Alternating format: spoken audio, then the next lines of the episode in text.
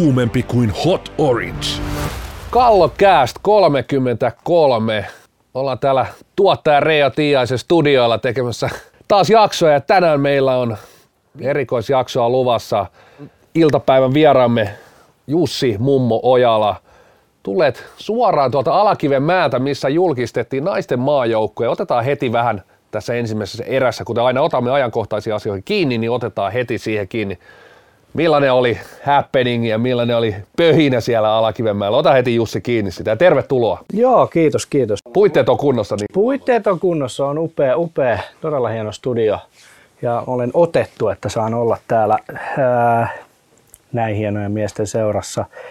Tosiaan Alakiven tiellä oli päivällä just naisten MM-kisajoukkueen pressi ja, ja tota, en tiedä onko vähän jäävi sanoa, mutta meni todella hyvin pressi. on todella tyytyväinen. Oli mediaa mahtavasti paikalla. Oli Yle, Yle Svenska, STT, Aamulehti, Maikkari, Pääkallo. Hyvä, että oli Pääkallo. Oli Hesari. Oli, oli todella hyvä kattaus ja, ja muutenkin mun mielestä meni ihan, ihan näppärästi, näppärästi koko homma, että hyvä startti naisten MM-kisaretkelle siinä. Ehkä pastori Siltanen on sitten antaa oma mielipiteensä. Joo, en mä itse asiassa tota miettinyt. Mä ajattelin, että puhutaan vähän sitten joukkueesta. Se on varmaan se olennainen Kyllä, juttu kyllä.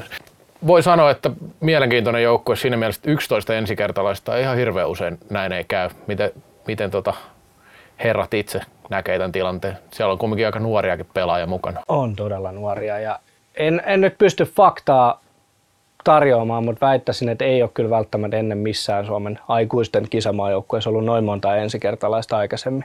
Ei, ei, ei riitä kapasiteetti ihan niin pitkälle muistella, mutta on totta kai poikkeuksellista se, että on, on 11 ensikertalaista ja selvää on, että sukupolven vaihdos on erittäin merkittävä.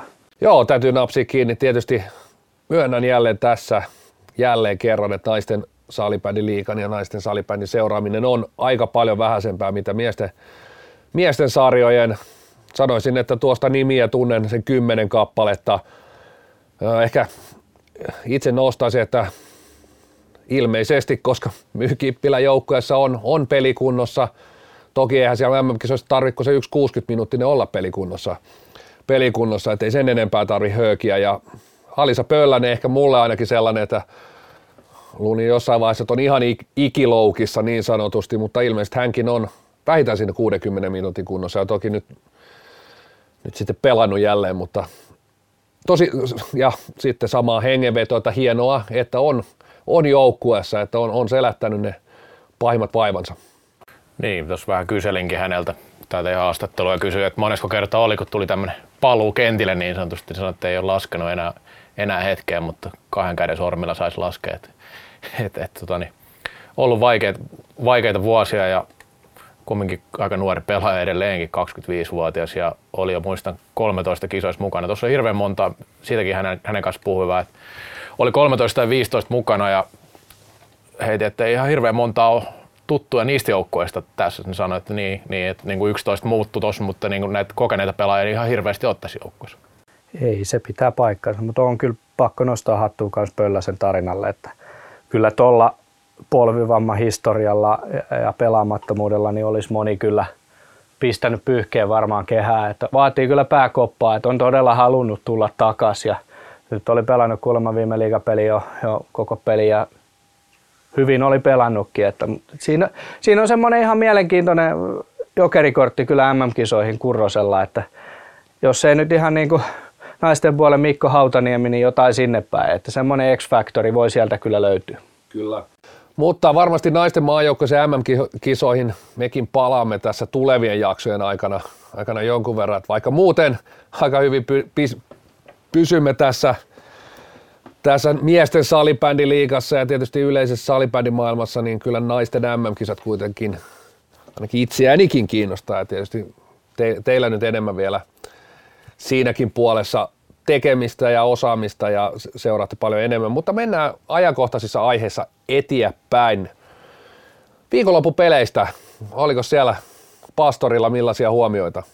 No eikö tämä ollut vähän semmoinen päivän murmelina? Joka viikko puhutaan tästä, että häntä päällä vähän vaikeita näitä kärkijoukkoita vastaan, ja niinhän se taas oli. Että tasoeroista on riittänyt keskustelu viikonlopun jälkeen, ja meillä viime viikolla julkaistiin tuo pääkalloparlamentti, missä otettiin tähän aiheeseen aika paljonkin kantaa, ja se on muutenkin ollut niin kuin, tässä tosi paljon esillä meillä justiin. Löde on sitä tässä viime vuosina paljon pitänyt esillä tätä top 8, bottom 6 keskustelua, niin kyllä se nyt näytti, siellä vähän odoteltiin, että jos Olssi olisi voinut haastaa happeita, se oli semmoinen peli, mistä ainakin osa odotti, että olisi voinut tulla, tulla tota niin, vähän tämän heikomman puolen voittoakin, mutta ei, ei kyllä happea sitten vei ihan selkeästi sen matsi. Ei, ei, ei, tullut, ei ole mitään yllätyksiä ainakaan tullut. Ei, ja se on fakta, että aika isoja tuloksia oli siinä liigakap-kierroksella, että Nokia latoi aika paljon maaleja ja Classic teki ja henkilökohtaisesti kyllä nauratti ehkä eniten koko viikonloppuna Niko Salosaldo, että oli kyllä huikea suoritus kiikarit vetää siinä Sami Johanssonin ja Emeli Salinin välissä. Ja hän vielä nosti hattu Niko Salolle, nosti vielä omissa somekanavissa, otti ilo irti ja nosti heti käden pystyyn siinä kohtaa. Plussalle sentään jäi. Kyllä, kyllä. Tämä on varmasti se aihe, että tämä varmasti tänäänkin ollut Twitterissä hyviä, hyvää keskustelua siitä, että mitä tuolle sarjajärjestelmälle voisi tehdä. Me on otettu täällä kiinni varmasti tässä kauden mittaan, jos ero on tämä ja tulee uusia ideoita. Tänään esimerkiksi siellä oli ihan ok, ok idea mun mielestä pitkästä aikaa, vähän sellainen tuoreempi, että pelattaisiin yksi kierros kaikki joukkueet kerran vastakkain, sen jälkeen jaetaan 7 seiskaan. Ja no siinäkin tietysti seitsemän ylintä, niin niillä nyt ei panoksena ole muuta kuin kotietu, mutta toisaalta on tämä sarjataulukko nyt jo ratkennut tässä vaiheessa, kun on pelattu 6-7 kierrosta, niin ne top 8 on jo selvillä ollut tässä kuukauden verran. Ja, mutta sitten siellä top tai bottom seiskassa, niin siellä olisi sitten yksi voittajalle vain paikka pudotuspeleissä. Mutta nämä on tietysti kaikki sitten kuitenkin sellaista lyhytaikaista lääkettä, tämä sarjajärjestelmä. Sillä oikeastaan estetään vaan sitä yksittäisten otteluiden tulosta, että ei tulisi niitä 15-2 lukemia. Et pidemmällä aikavälillä mä en, en itse henkilökohtaisesti näe, että sarjajärjestelmä, että monta joukkuetta siellä on, niin lopulta ole merkki. Totta kai tarpeeksi vähän on joukkueita, mutta se antaa sitten taas liikasta mun mielestä vääränlaisen kuvan, kuvan jos siellä on niin 8-10 joukkuetta, niin se on aina vähän semmoinen, että onko toi uskottava palloilusarja, jos siellä on ton verran kuin tietyissä lajeissa on. on. Että tänään heitin itsekin siihen, että vastapallona, että, että jos seurojen määrää liikassa ei niinkään lukittaisi, vaan oikeastaan näitä olosuhteita, jos mentäisiin vaikka olosuhteet edellä, Ruotsissa on otettu vähän tänne taloudellinen kulma siihen, että siellä enemmän ja enemmän synnytään niitä seurojen talouksia, mutta olosuhteet edellä, että eka kauden saat pelata vaikka missä navetassa tai Erkin kummin takapihalla, mutta sen kauden aikana pitää olla selkeä su- suunnitelma siitä, että vuoden kahden sisällä on halli, kunta tai seura. Jos ei ole, se vaatii tietysti liikalta ja liitolta myös palleja sanoa, että hei, jos ei teillä ole tuossa nyt niin kuin tämän talven aikana se suunnitelma pöydällä, niin se on moi moi.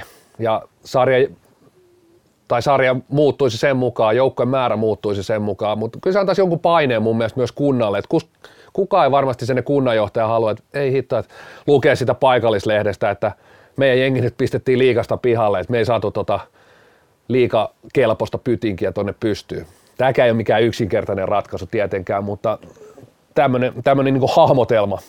Ottamatta sen enempää kantaa, miten sen pitäisi olla. Ei mulla sitä ratkaisua löydy, mutta kohen kyllä aika arvokasta on siitä, että sitä keskustelua käydään juuri nyt ja aika, aika voimakkaastikin, koska siellä on, kuten kaikki tietää, niin liigan uudistus, uudistumisprojekti ja brändityö on rakenteella ja strategia viedään eteenpäin, niin tämä on kyllä ihan hyvä hetki käydä sitä keskustelua, koska siellä on niin sanotusti ollaan pajalla koko ajan sen asian osalta. Joo, tuli vaan mieleen tuosta yhdestä kierroksesta ja sitten siitä jaosta sen jälkeen, niin voisiko se sitten vaikuttaa kumminkin siihen, että, että sitten pelitapojen uudistaminen ja muu voisi vois jäädä vähän vähemmällä alkukaudesta. Osa joukkueista, kun on lähtenyt vähän muuttaa, niin ei välttämättä kausi lähtenyt niin hyvin, hyvin niin sitten pelattaisiko sitten vähän varovaisemmin siinä alussa. Tämmöinen pieni näkökulma kulma tähän asiaan ylipäänsä. Eli mietin, että KRP viime kausi, no okei, siinä ei ollut mitään hirveätä uudistusta, mutta Tepsi esimerkiksi tänä vuonna on yrittänyt vähän uudenlaista, eikä mennyt niin hyvin, niin olisiko sitten paljon varovaisempaa tuommoista juttujen suhteen.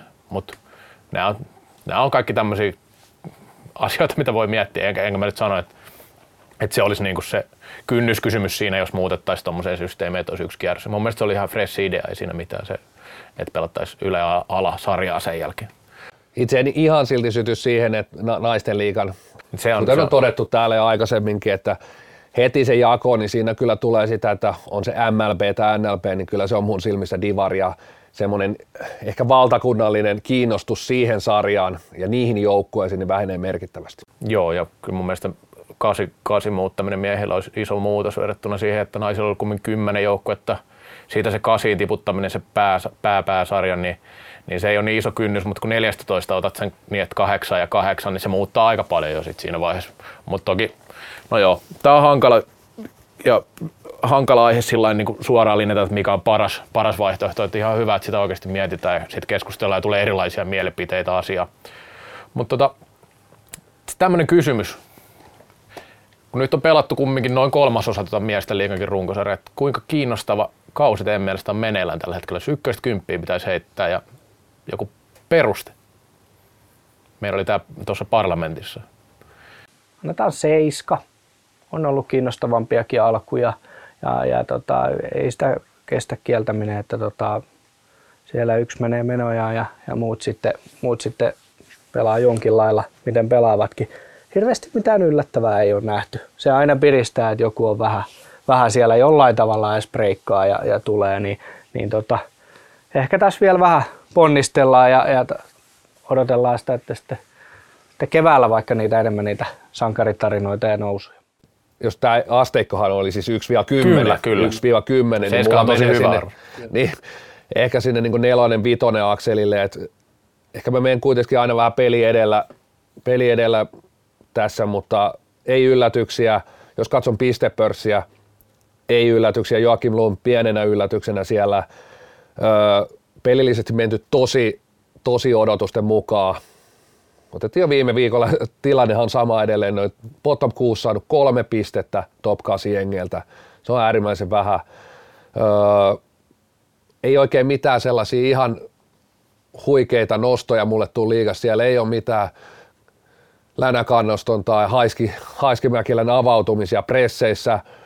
Ei oikein pelaajiltakaan. Tietysti ei nyt ikinä mitään ylilyöntejä halua nähdä mitään, niin kuin, että missä lo, pelaaja loukkaa tai vastaavaa vastaavaa, mutta ei oikein sellaisiakaan nousuja tullut, että siellä on yksi asia, mikä on ylittänyt todella vahvasti uutiskynnykset, se oli se OIFin, OIFin kaverin rankkari, joka, joka niin kuin lähti viraalina menee ja oli semmoinen yksittäinen tapaus, joka ylitti, ylitti monesta suunnasta. Oli urheilujätkän sometilillä ja keräs meillä varmaan parista tuhatta katselukertaa ainakin meidän kanavissa, mutta se on totta, että ei ole ollut semmoisia. Niin kuin... Ja toinen oli se, kun oli se korilevy siellä Nikkilän monitoimihallilla, puolet kentästä ei näkynyt. Sitä... Ja tietysti, no liikassakin oli muutamassa pelissä pelattiin sillä oranssilla pallolla, niin ne, ne nyt tulee mieleen. mieleen.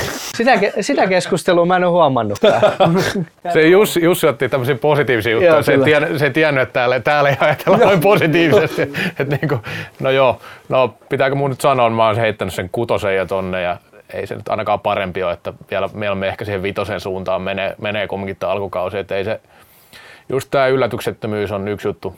Sitten nämä, niin nämä aika pieniä juttuja sitten, mitkä on semmoisia positiivisia. Että ne on semmoisia, että pitää olla aika HC-seuraaja, että huomaa edes niitä. Että niin kuin isolle yleisölle ei hirveästi mitään sellaista, mihin tarttua. Että, että se niin kuin, no, Sami Johanssoni, kai sekin nyt jonkinlainen uutisjuttu, että kumminkin sivusta tota yhden ottelun pisteennätystä viikonloppuna, mistä ei toki vielä puhuttu, mutta onhan se niin kuin ihan hieno suoritus tällä. Kyllä. Ja kyllä siellä, niin kuin, tämähän ei ole missään nimessä pois sitten taas niin noita huippujengeiltä. Että kyllä ei siellä hyvää duunia tehdään tällä hetkellä. Että että, ja en mä sano, että varmaan peräkin tulee perässä, mutta se tulee Resinalla ja kärki menee Pendolinolla.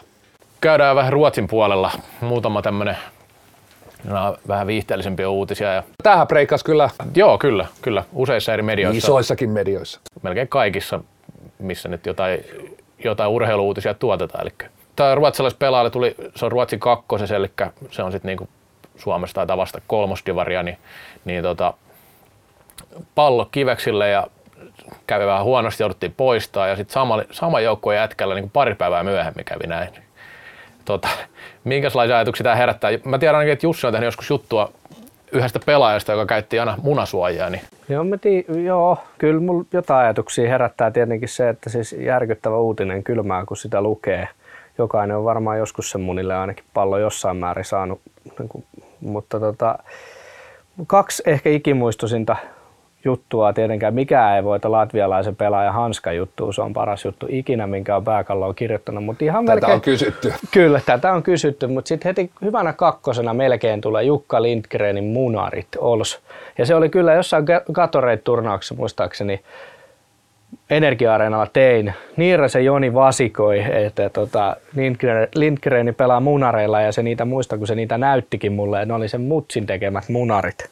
Ja tota, sitten aikanaan muistaakseni vielä ihan tota, selvitinkin sitä, yritin niin kuin taustoja pitkin selvitellä, että kuinka moni liikassa pelaa munareilla. Veskareita ei tietenkään lasketa. Niin niitä ei kyllä ollut. Oli Lindgren ja jonkun tarinan mukaan niin kuin Jori Isomäellä olisi joskus ollut munarit. Mutta mut, niin tällainen aspekti, että munareilla ei silti pelata – ja, ja, ja tota, Mutta sitten toisaalta tuolla mä käyn yhdellä Jarmo Perttilä ja Heikki Vienalta se VIP-sählyvuorolla, niin siellä käy yksi Hussin urologi, niin tota, se on kova poika, pelaa ihan hyvä pelaa sählyä, niin tota, se pelaa aina munareilla. Ei suostu pelaa ilman. On ilmeisesti nähnyt, nähnyt tapauksia tar, tarpeeksi kiveksen poistoja, niin tota, siinä varmaan, varmaan tota, tällä kertaa suutarilla on ne kengät, Se voi olla. kengät jalassa.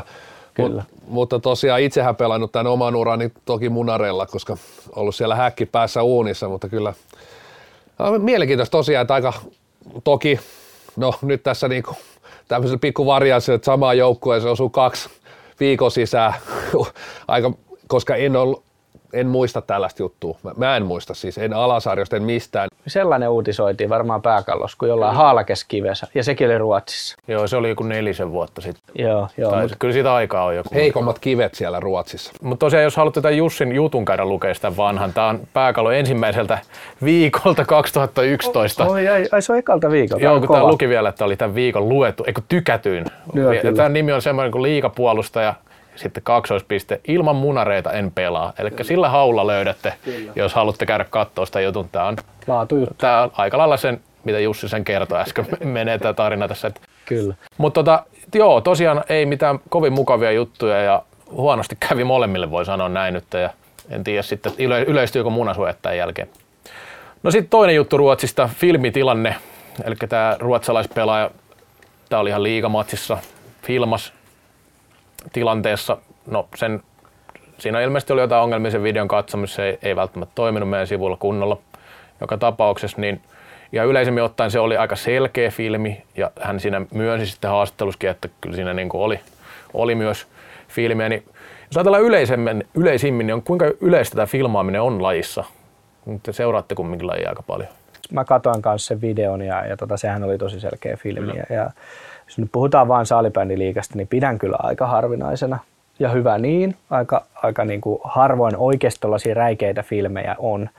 Ehkä enemmän tulee, niin kuin, mä mielen jopa filmaamisen sellaisen, mitä salibändissä, niin sellaista, että laidan vieressä ollaan ja joku tulee kroppaan ja sitten niinku pelimiehen koukkupolvet ja sitten mennään ja kalastellaan jäähyjä sillä. Et ehkä semmonen enemmän.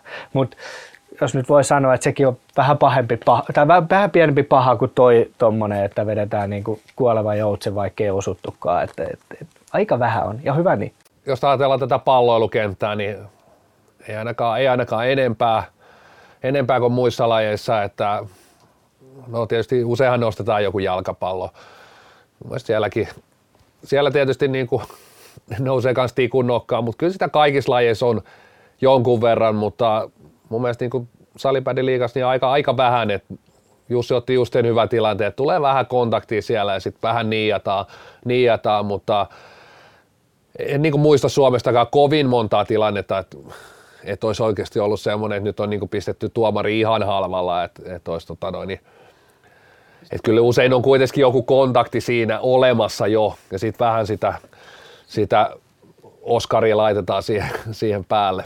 Sitten mä sanoin, että se vaikuttaa alintajutaisesti. Okei, tämä nyt on uutta juttua, mutta et siis kun jokainen peli on videolla. Kyllä. Se, on niinku, se, on, se voi kaivaa viisi minuuttia sen pelin jälkeen, tai voi jopa pelin aikana nykyään voi kaivaa sen klipin ja lyödä sen tuohon someen, että kattokaa mikä kuoleva joutsen. Niin ei, ei, kukaan varmaan pelaa itsestään sitä halua nähdä. Et se ei ole varmaan vähän estä.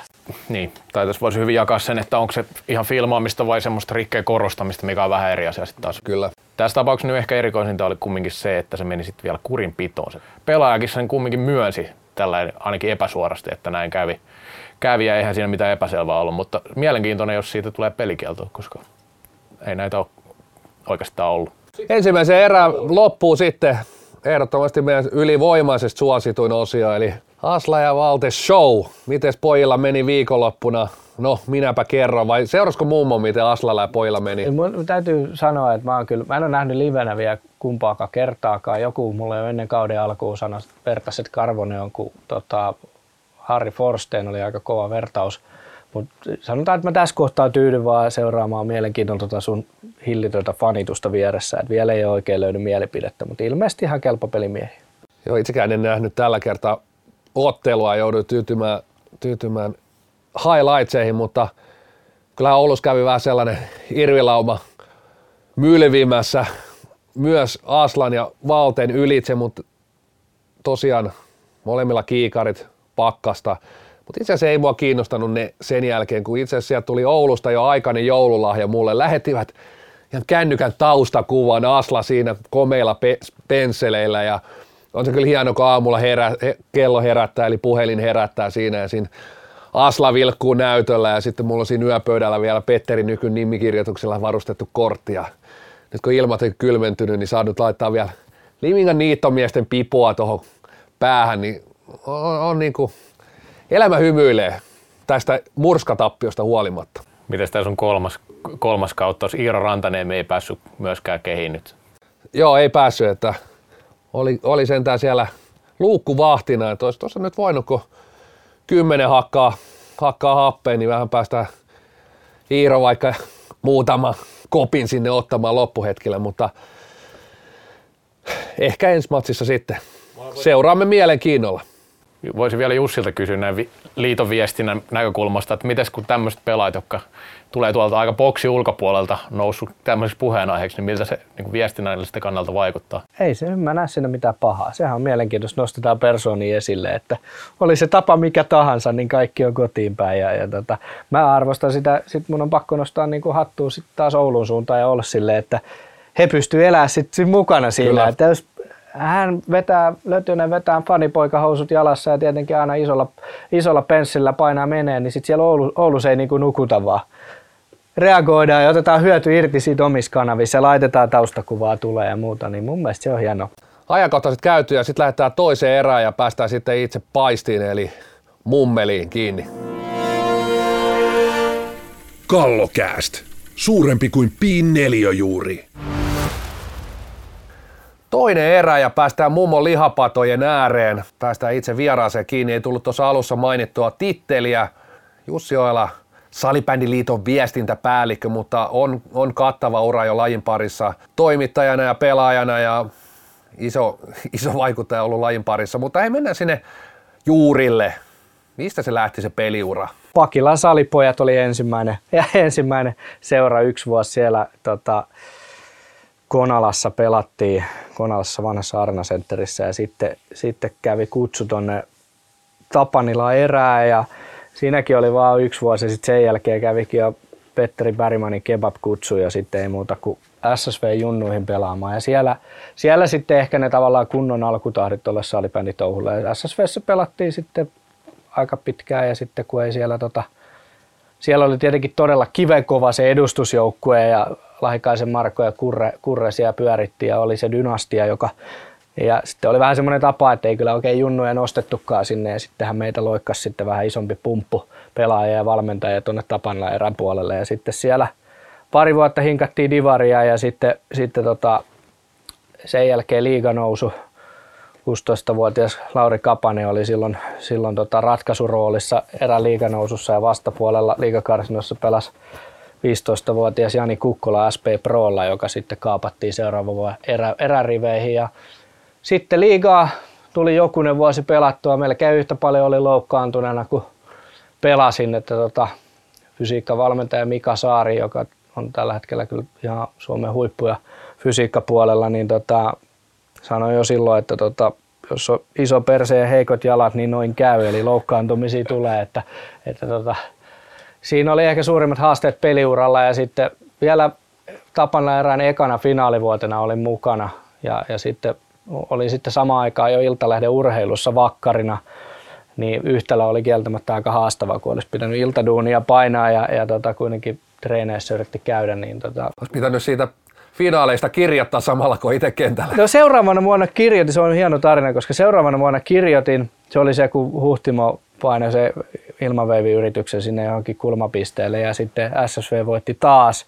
Niin mä olin kirjoittaa jutun Iltalehteen silloin, niin muistan vielä, kun kirjoitin aukeamöidyt siitä, että SSV voitti ja siellä oli jutun lopussa semmoinen disclaimer, että tota, jutukirjoittaja on tapana erityinen liigapelaaja, niin Tomi Auramaa tuli silloin, tuli, tuli silloin kovasti arvostamani kollega, niin tuota, tuli silloin sanoa, että toi on vähän kuin kevätpörjäistä tekis, kun sä tolleen laitat toi jutun. Ja sä kirjoitit jutun tästä. Mä muistan sen palautteen kyllä lämpimästi ikuisesti. Että. Niin, sut tunnetaan salibändipiirissä mummona.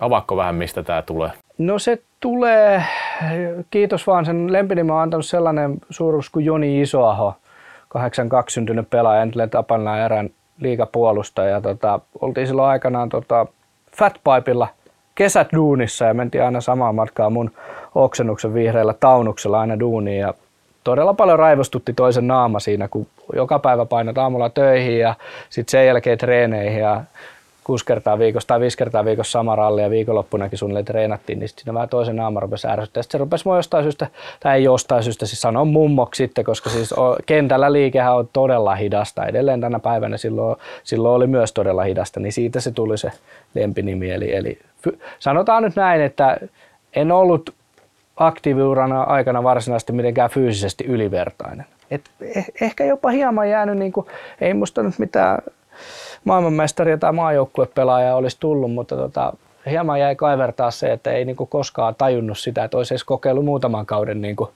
rajoja. oikeasti niinku treenannut ja miettinyt sitä, syönyt ja se, se oli sellaista niin hahuilua ja ei sitä niinku hiffannut, että tuossa kohtaa pitäisi nukkua ja tuossa kohtaa olisi parempi niinku syödä hyvin ja sille. Kyllä, ja toi on aika yleistä jopa niillä, jotka on sit pelannut uran ja jopa menestyneet, niin aika moni siellä kuitenkin ajattelee, no vaikka itsekin on sen menestymistä tai ei, mutta siis et ajattelee, että kyllä siinä kohtaa ja tuossa kohtaa ja monessa kohtaa olisi pystynyt tekemään asioita paremmin ja veikkaan aika moni urheilija noin ajattelee kuitenkin sitten siinä uran jälkeen ja vähän kuin viisastuu, että Kyllä. Nuorena, nuorena mennään ja painetaan ja reeni reenin perään, eikä oikeastaan mietitä sitä kokonaisuutta, että, että viekö tämä homma tällä hetkellä mua eteenpäin ja missä ne mun rajat vois olla. Silloin aikana 82 ikäluokan nuorten maajoukkueita valmensi Juha Jäntti ja Rei Backman, niin muista kyllä kun maajoukkueella erillä Rei Backman vitsillä heitti, että ojalla jätä ne majoneesit, mutta se oli kyllä, siis Pakke oli täysin oikeassa.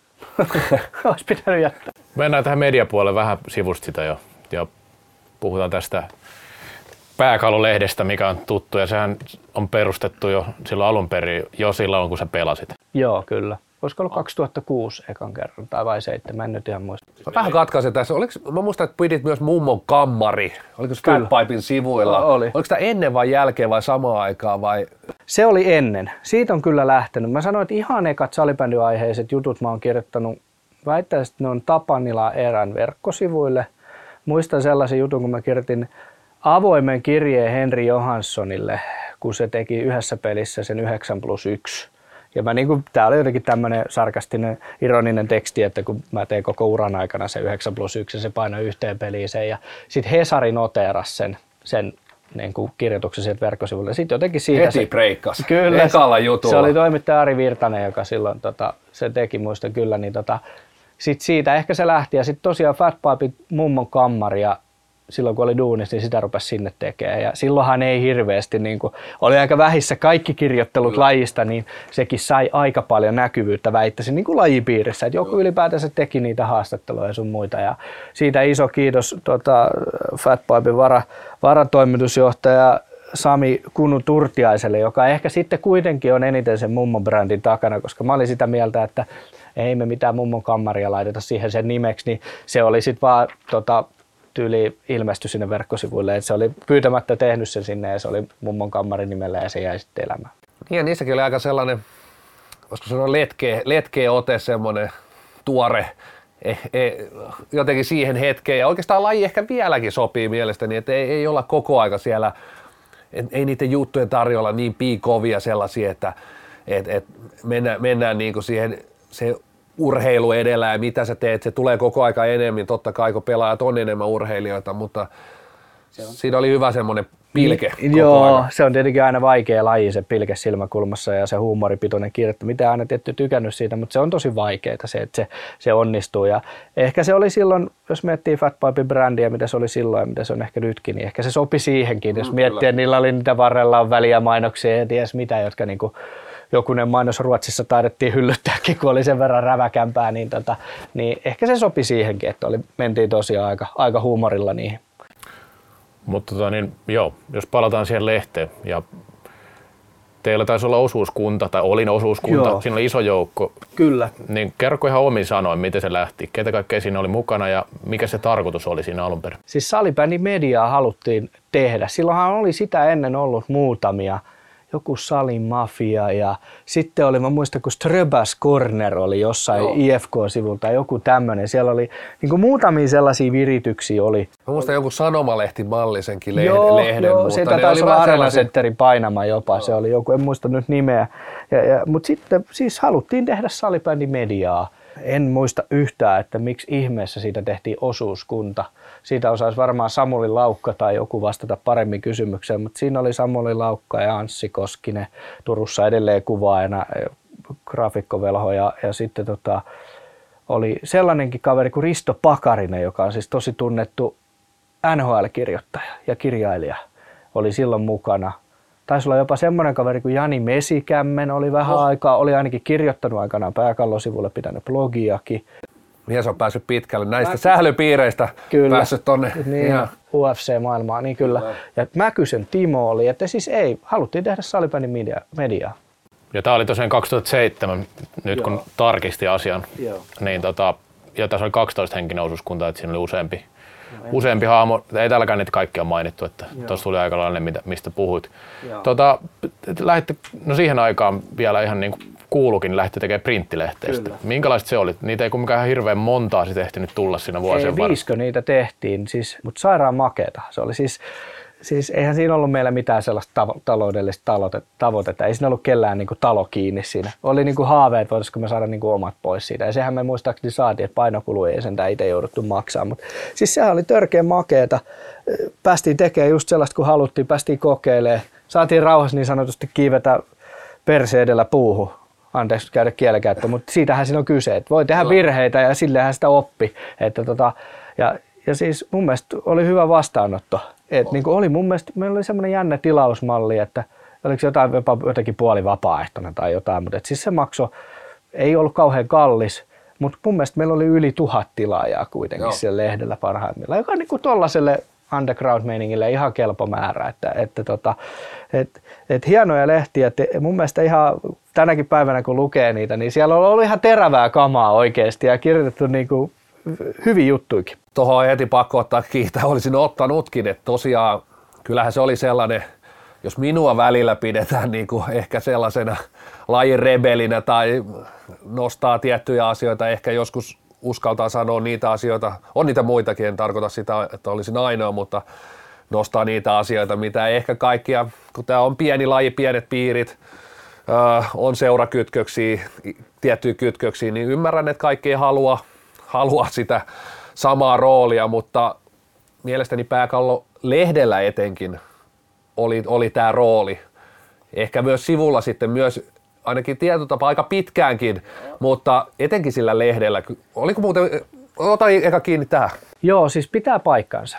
Täytyy kyllä, siis joo, oltiin räväkkiä, tehtiin räväkki juttuja, varmasti sellaisia juttuja, mitä tänä päivänä ei tehtäisi. Ja yksi siihen osasyy on kyllä, että sit on kyllä maailmakin muuttunut aika paljon, jos miettii, että minkälaisia artikkeleita sä voit. Itse oli tietty niin kuin sitä iltapäivälehti kasvatti ja jotenkin semmoinen maailma, maailma kiehto. Mä, oon aina, mä en ole koskaan tykännyt niin kuin diipadaapasta. Ja totta kai siis mä olin ekassa pääkallonvedossa päätoimittaja ensimmäinen ja myös olin sitten siinä tokassa vedossa, josta ehkä puhutaan myöhemmin, niin siinäkin mä olin eka päätoimittaja. Niin tota, en ole diipadaapasta välittänyt ja sitä kyllä pyrittiin, pyrittiin tuomaan särmää ja mielenkiintoa niihin juttuihin. Ja, ja väitän, että siinä kyllä onnistuttiin, mutta on siellä paljon sellaisia juttuja, joita tänä päivänä ehkä ihan vaan sellaista ei voisi edes tehdä. Ehdottomasti siis, että on aika, aika rajapinnalla liikuttaisi Kyllä. ainakin. Ja oliko, jo, oliko vielä juttuja, jotka ei mennyt sit herra päätoimittajan läp- läpi, että kuitenkin ajattelin, että noin räväkkiä kuitenkin meni, niin oliko siellä vielä kovempaa matskua, että siihen sä sanoit, että tämä ei, ei kyllä mene tonne? Tai ei, ei, paljon? ei, ei, en muista kyllä sellaisia. Kyllä siellä oli jopa juttu niin kuin naisten välisestä kyllä. rakkaudesta, niin kuin, ei nyt saalipädissä, mutta ilmiönä Paajasen Jyrkki ja kuka liian toinen kirjoittaja oli ehkä Kaistisen Jere, niin kyllähän siellä niin kuin, kertoo jo siitä, että aika rohkeita oltiin myös. Kyllä. Ei välttämättä jutut niin kaikki niin hyviä ollut, mutta kyllä aika mentiin niin kuin tuulta päin niin sanotusti. Tuliko siihen aikaan palautetta niistä jutuista? Että et oliko siellä semmoisia, mikä meni sit jollakin vähän liian, Silloin- jonkin mielestä liian pitkälle? Silloinhan oli, maailma oli siinäkin kohtaa, että eihän silloin ollut sitä somea, mistä sä pystyt sekunnissa huutamaan sen mielipiteen, että mun täytyy kyllä sanoa, että en kyllä muista. Että siis on tullut, varmasti meille on suututtu ja on vaikka mitä tapahtunut silloin, mutta ei, ei mun mielestä sellaista, niin kuin, ehkä siinä se isoin vastareaktio oli se, että kun ei ollut kukaan koskaan ennen tehnyt lajissa ja sitten yksi, yhtäkkiä joku onkin niin kuin tosi räväkkä, kyllä. niin sehän jo aiheutti semmoisen. Mehän su, niin kuin vedettiin tosi isolla pensselillä, kun oli joku punainen kortti tai mikä ikinä. Ammuttiin tavallaan niin isolla tykillä, kun lähtee jokaista ampiaispesää ja ne otsikot oli sellaisia, mitä netissäkin oli, niin eihän niitä voi siis tänä päivänä käyttää ihan suoraan sanottu. Millainen oli liiton vasta? Tuliko mitään, mitään niin kuin vastapalloa sieltä, että positiivista, negatiivista vai oliko se ihan niin kuin, Sitä, eikö siitä ekasta vedosta, niin mun, täytyy kyllä sanoa, että mä en muista. joo, Mä en muista, siitä on niin, niin kauan aikaa, että yli, yli kymmenen vuotta, että, että tota, ehkä paremmin on mielessä ne se pääkallon tokan vedon jutut. Niin, tuosta kun sä sanoit, että ei tule palautetta, tai ei, ei sillä muista palautetta, niin kyllähän ainakin yksi juttu on jäänyt elämään ihan varmaan ikuisiksi ajoiksi. Tämä kaatuuko dynastia juttu. Juu, Siitä kyllä. varmaan on tullut palautetta vuosien varrella aika paljonkin, ehkä enemmän semmoista kuittailua, mutta kumminkin. Kyllä, kyllä, ja kyllä. varmaan itse saanut, vaikka Kyllä. Mäkösen Timo ottaa kuitenkin, Ei ole, kun se on mun kirjoittama, Ai, se on sun se on mun kirjoittama juttu ja mun kyllä idea ja kansi. Anssi Koskinen teki hieno kanne. Mun mielestä se oli hieno, kun siinä oli Amu ja Kukkola ja taisi olla fani vielä siinä kannessa. Joo, Kurre oli. Kurre oli, oli, se oli hienosti tehty oikeasti. Ja siis itse, mun pakko sanoa ne jälkeen, että itse juttu ei ollut kummonen, mutta siinä oli hyvä otsikko, mikä oli pakko, niin kuin, siitä lähettiin. Se ehkä kertoo jotain sen ajan toimintavasta. Mä ajattelin, että nyt, nyt dynastia, me tehdään joku, mikä kiinnostaa. Dynastiahan murenee. Oli, eihän se murentunut. tai siis varsinkaan silloin, kun me tehtiin, että kesti aika kauan siitä ennen kuin se mureni. Mutta sanotaan näin, että jos aina pystyisi kirjoittamaan tollasia, tai edes kerran vuodessa pystyisi kirjoittamaan tollaisia juttuja, joka elää noin pitkään, niin olisi aika hienoa. on se ehdottomasti. Ja mä muistan hyvin, kun sitten tuli, tuli itse siihen dynastiaan mukaan ja olisikohan mä heitän nyt, että se on varmaan ollut mun ensimmäinen mestaruus, koska lehti on siellä 2007-2008, eikö näin, jul, niin, tota noin, niin se on mun eka mestaruus ja sitten siellä Pasilan vipissä siellä, siellä sitten taisi olla itse asiassa Tirsa silloin, Timo Mäky sitten hommissa silloin viimeisen ratkaisevan finaalin jälkeen ja Timo Toivonen tietysti suulana kaverina, että hei kirjoita taas pääkallo, että dynastia murenee. Ja muistaakseni te otitte hyvin kopit ja taisitte tehdä jonkun julisteen tai ison aukeaman itse asiassa sitten johonkin lehteen siinä, että tai sitten se oli Fatin mainos, tai mä en muista ihan tarkkaan, mutta muistan myös hyvin sellaisen kuvan, missä Tinde on ja sitten siihen on tehty puhekuvla ja kirjoittakaa, että dynastia Joo, murenee. Se joo oli taisi jotenkin- olla semmoinen keskiaukeama juliste, Kyllä. nyt kun muistelen, niin saattoi olla semmoinen, joo kyllä. Mutta nämä lehdethän löytyy tällä hetkellä. Joeli linkas sinne pääkallon sivuille. Joo, Koskisen Anssi on laittanut ne. Ei ole helpointa väl- välttämättä lukea sillä PDF-muodossa nykypäivänä, tai siis vähän mietitään, että jos ne saisi jollain järkevällä tavalla esille, mutta on se vähän haastava, kun ne, ne on tuossa muodossa mitä on, että ei sille voi mitään. Mut siellä on kivoja juttuja, kannattaa kyllä niin kuin käydä tutustumassa, jos, jos on sitä sukupolvea, että ei ole niihin aviseihin päässyt niin kuin käsiksi ihan konkreettisesti. Mun on pakko nyt kysyä tämä Jussi, tai, tai sun pitää nyt kertoa tämä asia, kun multa kysytään tätä niin usein ja mä oon vähän oikeasti huono selittää koko asiaa. Että mi, mistä tulee nimi pääkallo.fi tai mistä pääkallo tulee siihen? Onko se niinku vasta joku? Siis mul, mul, kukaan ei oikein ole pystynyt tarjoamaan tätä aukotonta vastausta tähän, mutta mun ymmärryksen mukaan se meni jotakuinkin niin, että jossain käytiin keskustelua, johon osallistui ehkä Mika Hilskaa ja, ja saattoi olla, Mika Hilskahan oli muuten mukana kanssa Kyllä, kyllä oli. osuuskunnassa, joka edelleen liiton viestintää tekee. Ja tota, oli Samuli Laukka, joka oli tosi aktiivinen myös ja, ja tota, tuota Lohja ja Turun suunnalta nykyään asuu täällä etelässä, niin, tota, niin Hilska taisi sanoa semmoinen, että jotenkin sen niin kuin, nimen pitää olla jotain mahdollisimman kaukana liitosta, että siinä pitää olla pääkalloa tai jotain tällaista. Ja sitten se siitä niin kuin, tuli. Et haluttiin saada vaan niin kuin, mahdollisimman rebel nimi. Ja mun täytyy niin kuin itse sanoa, että siis nimihan on ihan hirveä suoraan sanottuna. Siis eihän se liity mitenkään mihinkään. Mutta sitten loppujen lopuksi sehän on ihan loistava. Koska se on jäänyt elämään ja, ja niin kuin se on mieleen jäävä. Joo, kyllä mä tiedän, kun mä itse monta vuotta tein päätoimittajuuden ohessa myös niin kuin tein esimerkiksi pääkallon myyntiä kokonaan vasta siitä. Niin kyllä se aina hieno oli soittaa se puhelu, että Jussi, Jussi terve tästä pääkallosta, moi, että otatko, otatko vähän mainostilaa tuohon. Niin hetken saa aina selittää tai piti olla joku juttu, että sä niin oikeasti pääsit Ole. siihen kiinni. Mutta tähän nimeä vielä se, että kun oli se nyt on puhut, mä oon puhunut ekasta ja tokasta pääkallon vedosta, niin, niin tota, ja nyt voisi puhua vaikka kolmannesta, mikä on Joel Siltasen aikakausi, joka on hienosti mennyt, niin tota, siinä tokassa, kun tuli se pääkallohan, tehtiin printtiä, tehtiin nettiä, sitten mä työllistyin sille, että mä en voinut enää olla. Sitten tuli toinen päätoimittaja, se työllistyi Ruotsiin ja sitten tuli kolmas ja sitten se jäi vähän niin kuin ilmaan ja se ei enää ja sitten se kuoli hiljalle. Sitten se oli hetken aikaa, pari vuotta, melkein kolmekin, se oli ihan niin kuin dead, ei ollut enää pääkalloa. Ja tota, sitten jäätiin niin kuin, siinä oli vähän niin kuin kypsytelty sillä ja omatkin siviilihommat meni sillä että sitä olisi taas voinut jotain ehkä tehdä jäi miettiä, että kun tullaan uudestaan, saatiin se päätös aikaiseksi, että syyskuun ensimmäinen päivä 2019, äh, 2011 tullaan takaisin, niin siinähän käytiin keskustelu, että tullaanko jollain muulla nimellä vai tullaanko pääkallolla. Ja lopulta niin se päätös oli hyvin yksinkertainen. Pääkallo oli jättänyt niin ison jäljen, että se kannatti ottaa ja mennä sillä. Ja Meillä oli jo... se printti oli kuitenkin semmoinen, niin kuin, että se, se varmaan jättänyt jo siihen sellaisen, Juu. että vaikka tietysti nettiaikakausi on paljon pidempi ja laajempi, Kyllä. niin mä niin kuin jollain tapaa siis vähänkään vanhemman sukupolven, niin se lehti oli kuitenkin aika sellainen iso, iso juttu. Et, et, ja sitten siinä vielä se, millä me niin tultiin aika ryminällä, silloin muistan, markkinointisuunnitelma silloin kahdelle ekalle kuukaudelle tai ekalle syksylle, kun tultiin uudestaan takaisin, niin sehän oli aika yksinkertainen, että kun rahaa ei ollut, niin ammuttiin jokaista ampiaispesää niin isolla tykillä kuin lähtee. Oli mikä tahansa pelikielto tai mikä vähänkään joku kyseenalainen juttu, niin vedettiin ihan Simona niitä. Oli tosi rajuja otsikoita, ihan niin kuin surkea hirveitä otsikoita, mutta sellaiset, kunhan sai niin kuin mielenkiintoa ja sehän toimi kuin junan vessa, koska se oli niin kuin pari viikkoa ja taas oli 20 000 eri kävijää per viikko. Aivan. Yhtäkkiä, vaikka tultiin niin kuin hiljaiselon jälkeen takaisin. Joo, 2011 tosiaan oli tämä Siinä tapahtui vähän toisenlainen murros siinä vähän samoihin aikoihin sitten, eli Salibändin lehti, joka oli toiminut pitkään printtilehtenä, se, se loppui sitten, no ei heti toki, se oli vasta 2013 vuoden lopussa muistaakseni loppu, kyllä se pari vuotta siinä pyöri, mutta olivat selkeästi jo himmanneet tahtia liiton puolella siinä. Ja sitä harvennettiin niin kuin julkaisutahtia. Kyllä. Et parhaimmillaan tuli aika montakin kertaa, taisi niin kuin loppuvaiheessa olisiko se ollut, että se tuli neljä kertaa. Neljä kertaa vuodessa joo, oli joo, joo se viimeisin tahti. Kyllä, kyllä. No sä tiedät parhaiten, miten se muutti tätä tilannetta pääkallon kannalta sitten, kun pääkallo sitten sai aika ison aseman yhtäkkiä siinä uutisoinnissa.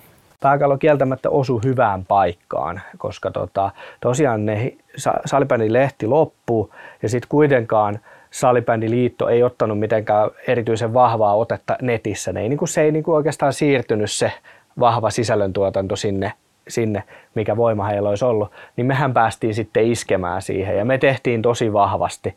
Ja mehän päästiin jopa liiton etusivujen feediin ja vaikka oltiin räksytetty ja kaikkea, niin kuin, että se oli hyvä hetki iskeä ja onnistuttiin mun mielestä siinä.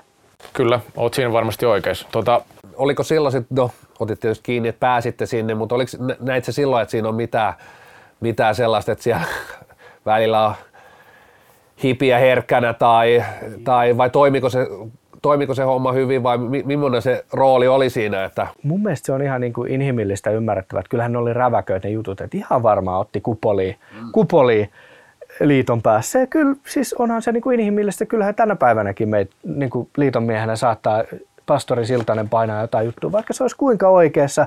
Se aukoo päätään tuolla jostain 300 prosenttia enemmän konsulttijargonia viimeisen vuoden aikana, niin totta kai ottaa päähän. Mutta sitten kun me katsottiin siitäkin, me käytiin hyvä keskustelu tuota sisäisesti, niin kritiikkihan oli täysin osuva.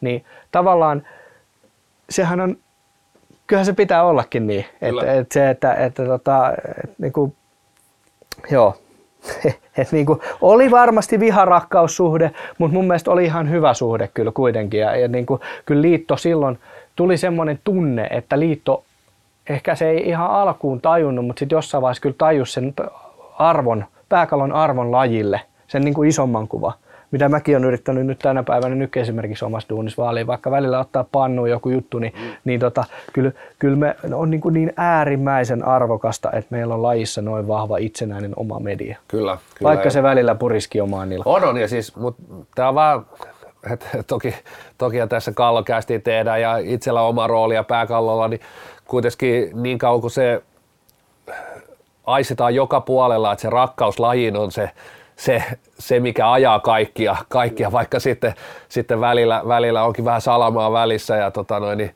leiskuntaa, niin kuitenkin fiksut ihmiset, niin ne kuitenkin ymmärtää, että jaha, toikin jätkä niin rakastaa tai toi, toi tyyppi rakastaa tätä lajia, lajia niin paljon, että siksi toi hänen ehkä suhtautumisensakin on, on noin räväkkä ja, ja tietysti pitää aina ymmärtää sieltä niin kuin niitä taustoja, taustoja, että juuri niin otit kiinni hemmetin hyvin, että hei, tuolla on niin totuutta, totuutta myöskin. Ja mun täytyy, niin kuin, siis tämä ei nyt ole mitään niin kuin, mielistelyä, mutta niin kuin nykypääkallo on mun mielestä hieno linjaus, kun tavallaan tehdään ehkä vähän vähemmän, mutta sitten tehdään laadukkaammin. Ja on niin kuin kriittisiäkin juttuja. Ja, ja tota, nyt mä oon ehkä huomannut aistivina niin tuolla niin kuin Alakivenmäen konttorilla sellaisia juttuja, että on se sitten Perttu Kytohongan erinomainen niin kuin kolumni tuosta niin sarjojen tason mittauksesta tai, tai, tota, tai tota, niin kuin mikä tahansa niin kuin kommentti konsulttiargonista tai nämä liigan kaikki kommentoinnit, niin mä oon kyllä aistivina niin se, että niin kuin, tietenkin mä en ole aiemmin tiedä, kun mä en ole istunut siellä liiton konttorissa, miten niihin on suhtauduttu sille oikeasti. Mutta mun mielestä niin kuin, mä oon huomannut meidän toiminnanjohtajasta, mä oon huomannut muutamasta muustakin henkilöistä, että niin kuin, niihin mun mielestä suhtaudutaan aika hienolla tavalla. Että, niin kuin, että tämä salibändi liikankin julkistus, mikä nyt uuden brändityö ryhmän julkistus, niin se oli aika ristiriitainen. Se on tavallaan oma tarinansa, mutta me käytiin hyvä, tosi hyvä sisäinen keskustelu siitä, että, että, niin kuin, että me ehkä itse vähän tarvittiin turhaa hattaraa tietyn jutun kärkeen, kun ei olisi tarvinnut, ja siitä tuli kritiikki. Niin ensimmäinen reaktio oli se, että ei hemmetti, no nyt noi kritisoi taas meitä, mutta sitten kun me mietittiin sitä porukalla hetken, niin mä, noin oli muuten oikein. Sitten ensi kerran me tehdään se muuten näin. Et, et nä, tähän olette niin pääkallon parempaa sparaa ja ei ole. Ilmeisesti kuitenkin Alakivenmäelläkin ollaan aika aktiivisesti luetaan Twitteriä, luetaan pääkalloa, mennään tiettyihin lajeihin, mm. niin kyllä mä veikkaan, että siellä liitopuolen, li, liikan puolella tai täällä monessa lajissa tietysti on sitten liika jo erikseen, niin, niin, niin en usko, että välttämättä ollaan näin lähellä, lähellä sanotaan nyt vaikka yksittäisiä Twitteristejä tai sitten, sitten niin tämmöistä ulkoista mediaa? No varmaan pitää paikkaansa. Ehkä siihen voi ottaa sen kliseisen kortin, että meillä on aika nuori laji. Meillä on aika vähän niitä byrokraattisia rakenteita tai semmoisia, mitä ei ole päässyt suuntaan, niin mä, mun mielestä me ollaan monin tavoin lähellä toisiamme. Meillä niin maajoukkuepelaaja on tosi lähellä sitä fania ja liigapelaaja on tosi lähellä sitä pikkujunnua, se on vetää sitä sen sählykerhoa ja sitten olkoon tämä yksi esimerkki, että niin kuin keskusteluyhteys on aika lähellä, että, että salibändiliigan brändityöryhmä, niin mun mielestä osoitti niin kuin salibändiliigan toimitusjohtaja Kimmo Nurmiselta esimerkiksi hyvää pelisilmää, että se niin, otti niin kuin pahimman räksyttäjän mukaan brändityöryhmä, eli sut, sen Toni. Niin mun mielestä siinä ollaan niin kuin kuitenkin pystytään siihen keskusteluun. Tai mä kommentoin, mä sanon vielä tämän, mutta eh, tämä Perttu Kytohongan erinomainen kolumni tästä niin kuin tason mittauksesta, niin meillä ihan, mä välitin palautteen Pertullekin, mutta meilläkin niin kuin toiminnanjohtaja, kun puhuttiin Divarin tulevaisuuden näkymistä tuo palaverissa, niin meidän toiminnanjohtaja Kari Lampinen Häiriksen otti tänne esille, että tässä oli muuten tosi paljon hyviä huomioita tässä jutussa. Että niin kuin pystytään kuitenkin siihen, että ei, ei, ei vaan niin kuin koeta jotain räksytyksenä sen takia vähän keskeytän tässä, koska mennään nyt vähän semmoisia aiheeseen, mitä käydään, käydään tuossa myöhemmin lisää. Niin Tämä oli enemmän tätä sun omaa media, mediapuolta ja tietenkin sen verran huomauta, että se, että joku twiitti on ollut, niin se ei ole ihan sama asia kuin, että olisi ollut mitään kirjoitusta. Että sehän on mun henkilökohtainen twiitti koskien sitä konsulttiargoni, mutta niin kuin se, että mutta se oli osuva niin kritiikki. Niin, juu, no joo, okei. Okay. Mutta se, on eri, mut se on eri asia kuin mistä nyt tästä tavallaan ehkä kyllä, puhutaan. Mutta puhutaan tästä somesta vähän lisää, koska se on, se on vähän myöhemmin, mutta se on niinku hyvä aihe myös, Kyllä. myös, myös tota, niin tässä. Mutta tota, jos mietitään näitä lajin niin mediaviritelmiä ylipäänsä, niin miksi sun mielestä sä oot ollut pitkään mukana ja ollut tuottamaskin useampaa, niin miksi niitä on ollut niin vähän tässä vuosien saatossa kumminkin loppupeleissä? Hyvä kysymys. Mä sanon tähän raa vastauksen ehkä omalta pääkalloajoilta. Niin kyllä mä ehkä saatoin pääkallona, koska me oltiin, haluttiin olla paras ja näkyvin ja kuuluvin ja ykkönen siinä. Niin pääkallon toisella tulemisella, niin sehän tuli ensimmäinen, millä se saatiin käyntiin, niin silloinen, mikä se oli se Jarkko Hannukselan pyörittämä, Salibändi Areena niin sehän lähti siitä, että mä soitin Hannukselalle, että tuuksi tekee meille, että ruvetaan tekemään isommin. Niin tavallaan se ainoa, joka teki, niin se pantiin ovi kiinni ja tylyä ehkä, mutta että saatiin niin kuin parhaat hallittiin parhaat tekijät. Ja sitten mä väittäisin, että kyllä niin kuin yksi, mikä on vaikuttanut tosi paljon, niin pääkallo on ollut niin vahva. Et, et niin kuin, ei se johdu nyt, ei, tää on niin kuin mitään, ei se johdu musta, vaan siinä on ollut lukuisia niin kuin tekijöitä, nykyään sinä ja, ja, ja Lötjönenkin ja muuni, jotka sinne tuottaa sitä sisältöä, mutta ei tuollaista niin helposti, helposti lähetä kampeamaan. On se niin sementissä se paikka. Kyllä. Ja tekijöitä kuitenkin tässä lajissa on niin kuin, sanotaan vielä rajallinen määrä ja niistä kun haalit, haalit iso prosentin, niin Siellä on kummasti jotain tällaisia pikkublogeja tullut viime vuosinakin sinne, niin kummasti ne on uinut sinne taas sitten pääkallohoteisiin tai, tai jossa kuitenkin sä saat sen isomman näkyvyyden ja vaikuttavamman sisällön siellä. kyllä. No jos ajatellaan isoja medioita, kun sä oot ollut niissä mukana, niin niistä puhuttiin kanssa. Ja miten se niiden tilanne on sun mielestä muuttunut tässä suhtautumisessa lajiin vaikka 15 vuoden aikana? Mä jotenkin tänä päivänä, kun mä katson, miten, laji, laji, miten, niin kuin, miten media, mikä on salibändin asema, taisin san- sanoa tämän urheilutoimittajan lehdessä, Fairplay-lehdessä, että mä edelleen haluan korostaa sitä, että meidän laji saa just sen näkyvyyden, mitä se ansaitsee. Se on niin kuin ihan turha ruikuttaa, että, että, että miksei nyt meidän pelistä tehty sitä tehty tätä ja tehty tota. Että me ollaan niin kiinnostavia kuin niiden toimittajien mielestä se ollaan. Ja, ja tota, itse mä koen sen niin, että, että tämä nyt on, sori mä vastaan vähän ohi ihan poliitikkona, mutta vastaan silti, niin mä koen sen niin, että meidän pitää itse vaan tehdä niin kuin hommia sen eteen, että me ollaan mahdollisimman kiinnostavia. On se sitten liiton viestintä tai on se seuran viestintä tai on se pelaajat itse tai maajoukkuetoimija itse, mutta tarjoaa sellaista, niin kuin, tekee itsestään kiinnostavan pelaamalla, olemalla persona, ole, ottamalla kantaa, mitä ikinä. Mutta silleen tänä päivänä kuitenkin se urheilumedia, jos puhutaan ihan viime vuosista, niin urheilumediakin muuttuu ihan valtavasti. Siitä niin kuin se hyvä, ehkä yksi tosi konkreettinen esimerkki, että eihän sitä niin kuin matsiuutisointia, ei pääkallo ei tee enää matsiuutisointia juuri. Just käytiin aamulehden toimittaja Mikko Kyntterin kanssa tästä asiasta keskustelu tänään tuolla pressiyhteydessä, mutta eihän se niin kuin, ei maailma enää toimi niin, että jokaiseen lätkämatsiin tai salibändin matsiin aina lähtee se paikallislehden toimittaja. Ja vaikka siellä niin kuin, olisi ollut ihan jäitä poltellessa peli, että mitään ei tapahdu, niin aina automaattisesti ennen tuli se juttu. Kun se ei ole enää niin, vaan se, ne on niitä tarinoita, henkilöitä, mielenkiintoisia ilmiöitä, ne mitä niitä lukijoita kiinnostaa. Ehkä omaan silmään kuitenkin nimenomaan toi, että jossain mie- mie- mielessä se on vaikeutunut. Vaikeutunut sinne pääseminen, että varmasti tehdään niin kuin enemmän hommia. En osaa sanoa, että 15 vuotta pitkä aika. Tällä niin perstuntuma sanoa, että jos otetaan tämmöinen niin vaikka iso printtimedia, niin me ollaan varmaan about saman verran nä- näytä kuin 15 vuotta sitten. Tämä on ihan tämmöinen niin heitto, heitto ja tuntuma, mutu. Mutta samaan aikaan voi sanoa, että jotain varmaan tehty hyvinkin, koska mielestäni se kenttä on vaikeutunut niin paljon. Se on toki vaikeutunut kaikille muillekin, mutta siellä on kuitenkin, niin kuin, voisiko sanoa, toimijoita, lajeja, eri kulmia niin paljon enem, enemmän, että et, et varmasti tehdään kuitenkin töitä enemmän ja paremmin kuin 15 vuotta sitten, mutta tulos on ehkä kuitenkin sama kuin 15 vuotta sitten. Mutta se on edelleen se iso juttu, minkä otit kiinni ja mikä täällä on todettu moneen kertaan ja monessa paikassa, että se on just se, mitä me ansaitaan mutta se on tällä niinku hetkellä. Hyvä, kysy- hyvä sitten kanssa, että millä on merkitystä. Että se menee nyt siihen just yhteen lehteen läpi vai onko se sitten se Esko Seppäsen niin kuin, tota, urheilujätkäsivu, joka nostaa meidän rankkari, jonka näkee 200 000 ihmistä.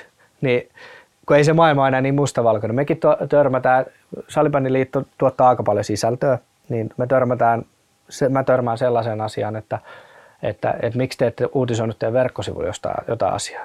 Ja jos se niin kuin, uutinen kerää sen niin kuin 2000 lukijaa, vaikka meillä on 50 miljoonaa sivulla taas vuodessa, niin, ja meillä on valtavat mediat, mutta silti uutiset kerää niin kuin X määrä. Mutta kun se sama juttu on Instagramissa ja se on IG Storiesissa, niin se on niin kuin viisinkertainen tai jopa kymmenkertainen se tavoittavuusluku, niin onhan se koko mediakenttä muuttuu, että se enää ei sillä niin kuin yhdellä sillä printtijutulla ole se, että, että totta kai se on hieno. Ja sitten tähän on vielä lisättävä se, että toi on vaikea niin kuin arvioida sitä oikeasti isossa kuvassa, miten se on ne muuttunut. Mä tiedän omalta osalta, koska mä oon niin kuin rakentanut meille kuukausittaista mediaraporttia. Mä tiedän, että kun mä oon nyt ollut kaksi vuotta ja kohta kymmenen kuukautta viestintäpäällikkönä Salibändiliitossa, niin ansaitun median näkyvyys on noussut tosi, koko ajan. Se nousee tasaisesti. Se, se ei ole iso se kasvu, mutta se na- kasvaa. Viime vuonna 2018 TV-näkyvyys kasvoi jopa 40 prosenttia. Okei, miesten MM-kisat ottaa pois, niin jää 20 prosenttia kasvua, mutta silti. Mutta jopa printin puolen ja ansaitun median, millä sponsorin saa niitä laskea, niin kyllä ne on niin nousussa. Mutta ei, ne on niin kuin, ei se osoita kattoa päin se käyrä, vaan se on sellaista tasasta. Joo, tuossa on varmaan just semmoinen, jos miettii omaa kuluttamista, niin, tai ihmisissä on tullut useasti semmoinen, että tässä on nyt juttu tässä aukeamalla, me päästään johonkin lehteen, salibändin juttu, sä käännät sivun, niin itse asiassa sä oot jo unohtanut sen, että et, et kuitenkin tämmöinen median kuluttaminen on, on niin, se on aika isoa, sitä tulee joka tuutista, niin ennen jos päästiin lehteen, niin sä muistit sen viikon, hei siinä oli juttu, juttu. Nyt, nyt oikeastaan joka tuutista tulee kamaa ja se, että jos se nyt on vaikka nyt tässä printissä tai missä vaan, niin aika äkkiä viiden minuutin päästä tulee uusi uutinen, aha toi onkin kiinnostava ja se unohtuu, että siksi on hyvä tietysti olemassa, olemassa näitä ihan niin kuin tietynlaista faktaakin ja mittareita. Joo, sitten tästä oli niin puhetta jo vähän ja tämä liittyy just tähän aiheeseen, mitä nostitkin, että sosiaalisen median vaikutus tällä vuosikymmenellä on ollut kumminkin laji aika iso ja mun mielestä niin sosiaalisessa mediassa salibändi on ollut aika aktiivinen. Eräs herra Lötjonen on ainakin pitänyt lippua korkealla jonkin verran, jonkin verran ja muutenkin. Siis muistan jo pääkallo niistä ihan ekoilta nettivuosilta oli, Tirsa piti jotain Twitter-listausta, että, että ketkä aktiivisia Twitterissä. Ja mun mielestä salibändihän on välillä ollut tosi iso laji Twitterissä suhteessa muuhun kokoonsa. Mulla on semmoinen yksi teoria, miksi se osittain on iso. Se otti pienen, selkeän stepin. Silloin oli näitä surullisen kuuluisia niin tulossa tilastopalveluhaasteita. Niin sehän oli tosi merkittävä tiedonlähde silloin. Niin mä väitän, että sinne eksy vielä niin kuin enemmän sitä ihmisiä, niin kuin meidän, just meidän lajin piiristä. Sitten on ollut hy- hyviä tekijöitä, että vaikka Joel muut nosti, niin mietti joku happe, niin se oli oikeasti seurana ihan Suomen mittakaavassa. Se oli uran uurtaja. Jos nyt tietysti tähän päivään tuodaan, niin kaikki tekee, lähes kaikki seurat. Se, sit, nyt, nyt se on jo niin kuin perus, perusmeininkiä, mutta siihen aikaan niin oli tosi, to, tosi edelläkävijä ihan koko Suomen urheilukentässä.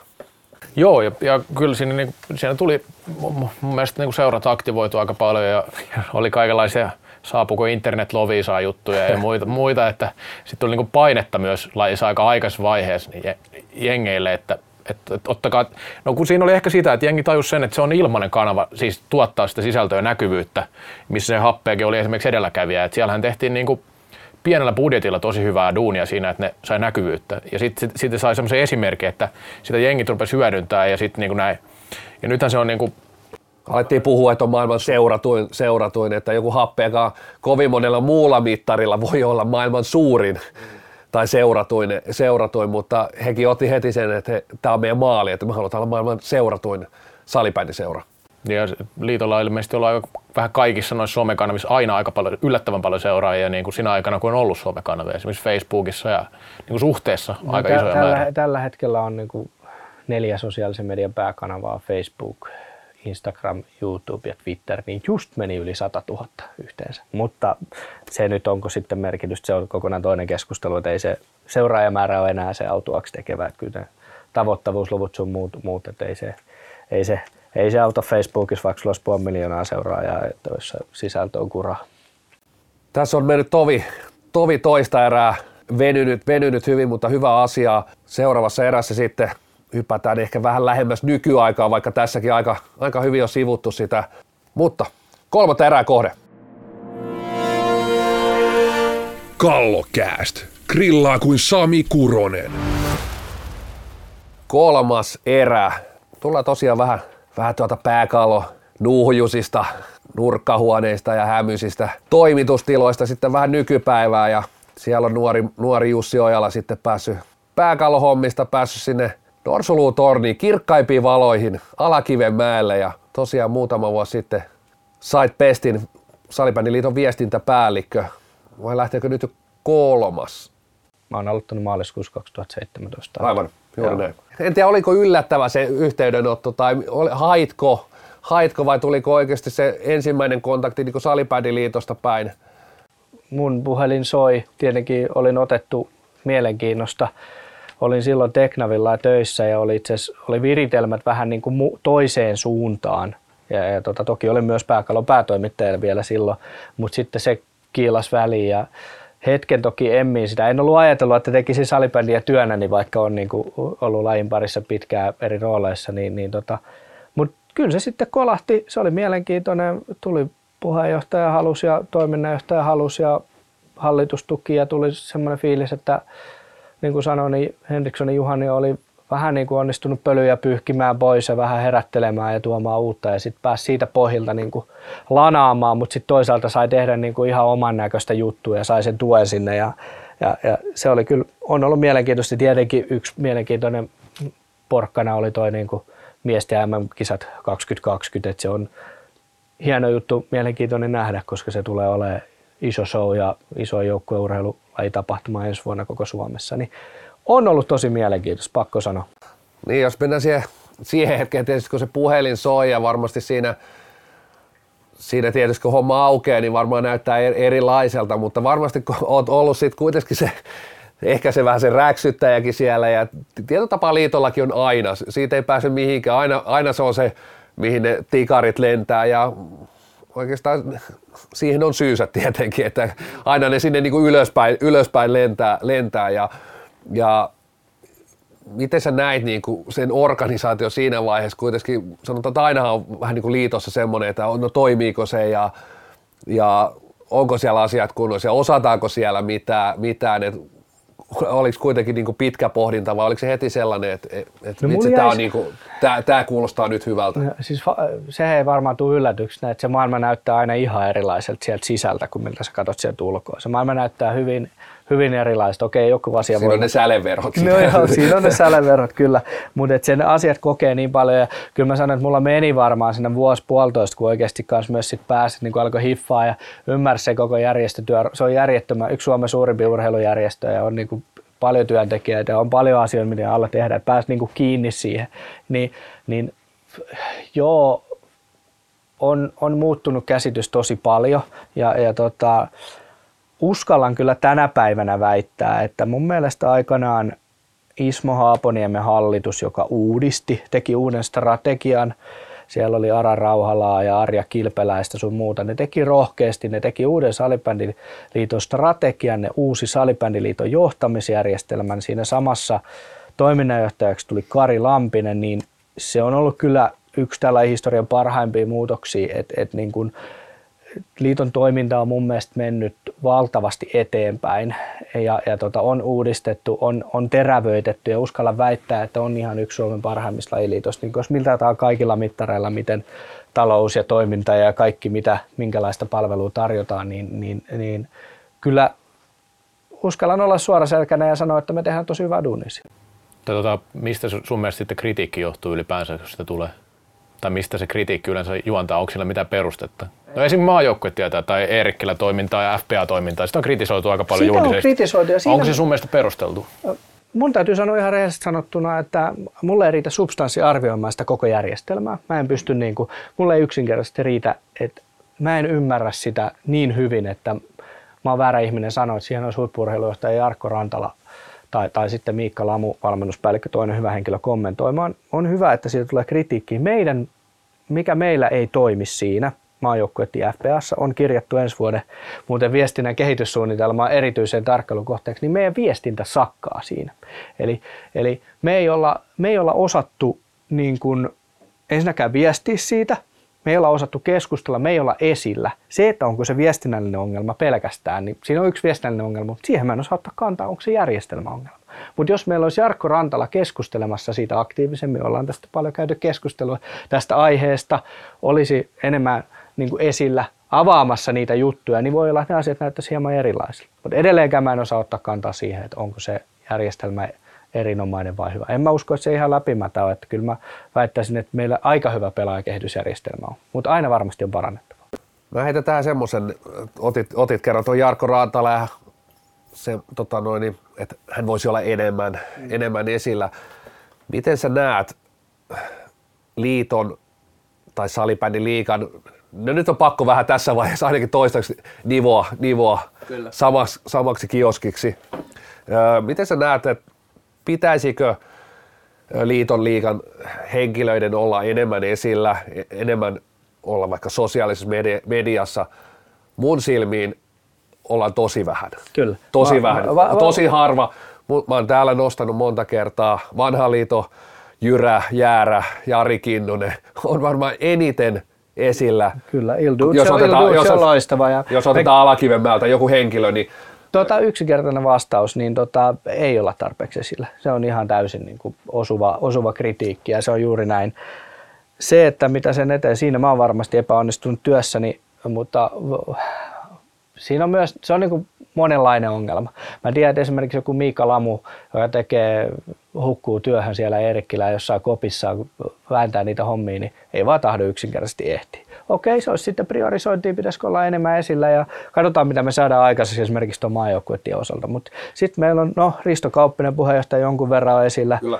toiminnanjohtaja ei ole esillä, hän painaa muuten ihan hulluna hommia. Et se, on, niin se on vähän vaikea juttu, että ketään sä et periaatteessa voi myöskään pakottaa sinne. Siinä on aina kyse siitä henkilökohtaisesta presenssistä. Se edelleen, vaikka ollaan vuodessa 2019, niin sä et voi ketään pakottaa sinne. Sä voit kannustaa, sä voit jeesata, sä voit tukea, mutta niin kun ja tämä pätee pienempänä yksikkönä seuroihin. Kyllä, kyllä. Että aika, aika, aika minimaalisesti on niitä seurajohtajia, on, on jopa pelaajikin, voi, voi ajatella, että niitäkin on aika, aika kourallinen, mutta, mutta tota, sitten usein näkee, että moni asia, voi olla, että se vaikeutuskin, voi olla, että sieltä tulee kritiikki, siellä tarvii olla tuo sosiaalisessa mediassa, siinä pitää olla vähän siinä nahkarotsissa pehmustetta siellä selässä, mutta mutta mä näen myös siinä sen, että silloin sä oot, oot siellä ajan hermossa, pystyt reagoimaan asioihin.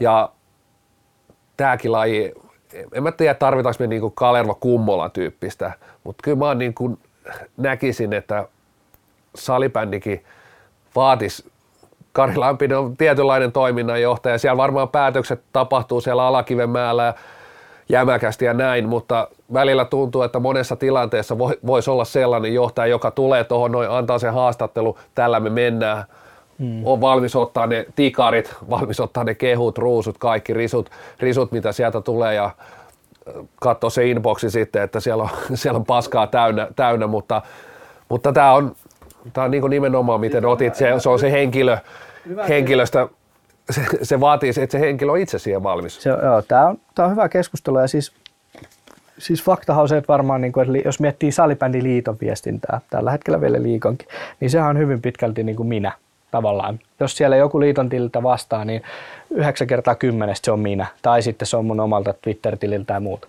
Mutta kuten ymmärrätte, niin kun on aika paljon muutakin työtä, niin se vie myös aika paljon aikaa. Kyllä. Ja sitten siinä tulee just tämä ongelma mun osalta esimerkiksi, että jos joku kysyy maajoukkuetiestä, niin mä en osaa vastata.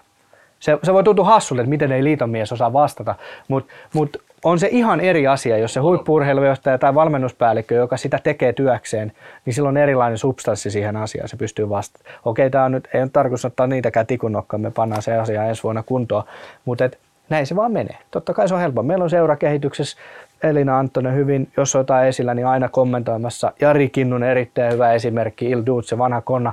Jos me ei jotain tarvitse viestiä, niin meillä on valmiiksi suunnitelma, että hän panee omalle LinkedIn-tilille ja meillä on tuolla ja sitten kommentoidaan. Ollaan hänen valmiita antaa haastattelu. Se on just näin. Paljon joudut miettimään sitä, että lähteekö tämä twiitti nyt omalta vai, vai no ei kyllä. liitokioskin tililtä? No ei, siis... Twiittaako se nykyään mukaan omalla tilillä? Kyllä mä oma, omalta jonkun verran – vastaan, varsinkin kritiikkeihin ja kysymyksiin välillä liitontilta. Vähän, vai, vähän vaihtelee, varmaan vähän menee sekavasti, mutta silloin kun tarvitaan kasvot ja mun mielestä asia on semmoinen, että Aivan. siinä pitää olla omalla nimellä, niin kyllä mä sitten yritän olla omalla nimellä siinä. Että, mutta mutta tota, varmaan vaihtelevasti.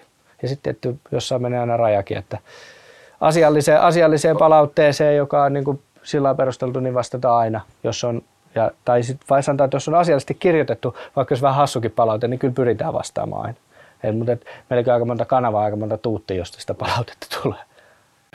Toi onkin toi, joo, toi somepuoli on varmaan just haastava siinä, että se, se on niin monenlaista se Mutta valtava mahdollisuus myös, kyllä, totta kai kyllä. se on ihan se, selvä homma. Että... No, mutta ki- kirjavuudessa on sillä, sillä varmaan tietynlainen haaste, jos ainakin jos aikoo kaikkeen vastata, mitä tulee. Ky- kyllä se on ja vähän se on niin kuin tietenkin oma valinta, että kyllä mä pyrin vastaamaan, kun se on, mä koen, että tämä on mun vahtivuoro niin, kuin, niin kauan kuin mä tässä hommassa on, niin vaikka mä olisin sitten painanut se oma kasista neljää päivän tosiaan ja vielä lapsiin harrasteisiin ja katsoin, että Twitter huutaa, niin, niin tota, sitä silti tekee mieli vastata ja olla kommentoimassa, koska ei sekään oikein tätä päivää, että sit sä et vastaa niihin. Että mun mielestä se on köyhää. Ja tästä täytyy, tästä täytyy itse vielä nostaa niin kuin sellainen, että vaikka tuli nyt nyky, nykyaikaa, vähän, vähän nostettua tikun nokkaa, niin eipä tuossa nuo edeltä jätkään esimerkiksi toiminnanjohtaja, niin vaikka tunsi heidätkin hyvin, niin ei ollut kyllä yhtään sen enempää tuolla esillä, missä J.P. Lehtonen esimerkiksi.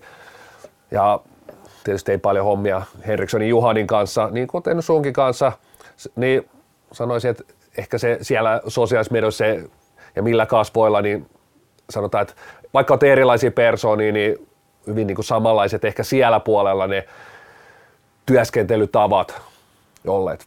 Toi vielä haluan nostaa silleen, että kun tästä nivottiin liitto ja liiga yhteen, niin, niin tota, tietenkin nyt on siirtymäkausi, kun uutta salibändiliigaa rakennetaan ja, ja tota, salibändiliigalle, kuten ollaan kerrottu, niin rakennetaan uutta omaa viestintää, niin, niin siinä kyllä haluan uskoa ja toivoa, vaikka en ole sitä on mukana brändityöryhmässä, mutta en sinänsä ole salibändiliikan liikan työntekijä, niin, mutta ton, uskoisin, että siellä kyllä rakennetaan vahvempaa niin presenssiä ja kasvoja ja jonkinlaista viestintä olemassaoloa ja esilläoloa ihan varmasti. Kauan sun meni muuten ymmärtää siellä Alakivenmäellä, että mitkä on liitoja, mitkä on liikahommia, no, vielä auennut? No ei, kyllä, kyllä, kyllä mä nykyään, Pikku jos en tiedä. Mä voin kertoa se nopeasti. Lyhyt kurssi on Salibändyliitto ry, jolla on noin 35 työntekijää ja tota, se omistaa sellaisen firman kuin SSP Salibändi Oy, jolla on neljä työntekijää ja SSP Salibändi Oy on noin yli 20 vuotta vastannut kaikista salibändin kaupallista oikeuksista, maajoukkueet, salibändiliikat, kaikki muut salibändiliiton tuotteet.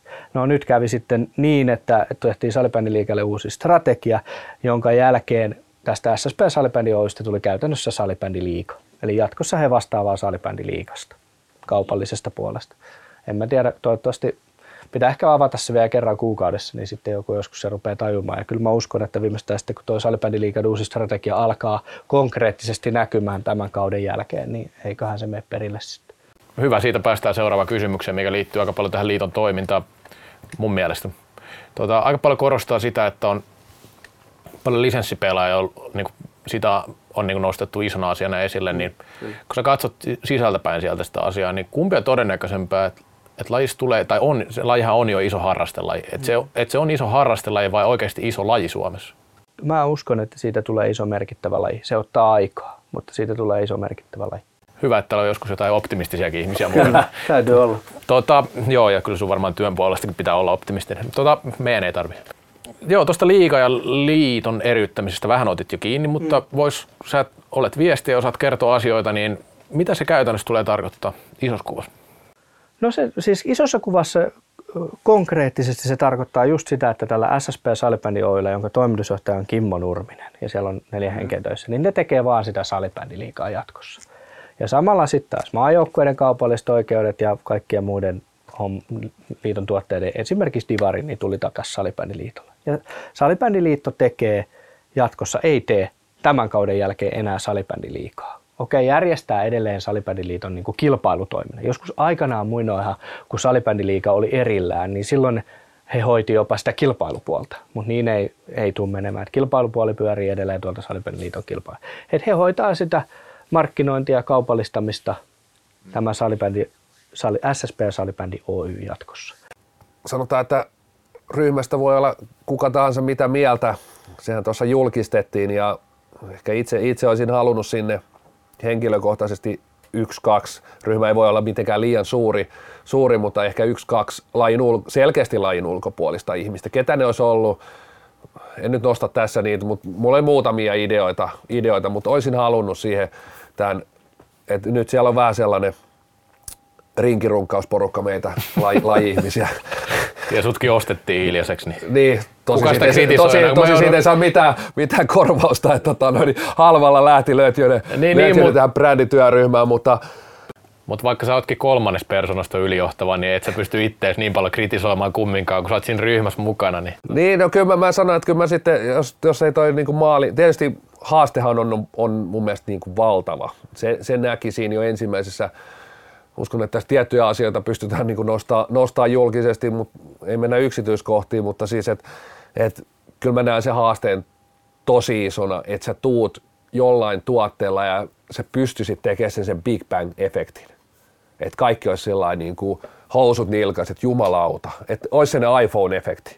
Että kun mä muistan, kun jengi sai eka kertaa, mulla oli aika aikaisin se iPhone ykkönen, ykkönen se, missä oli metalliset kuoret ja, ja mutsi toi tuolta Jenkeistä ja se Suomessa tiesin niin kuin yhden henkilön siinä vaiheessa, kenellä iPhone oli ja sä annoit jollekin ja jengi pääsi zoomaa siinä näytöllä ja oi että, että tämä on niin kuin makea juttu. Et kaikki oli sellainen, että juman kautta.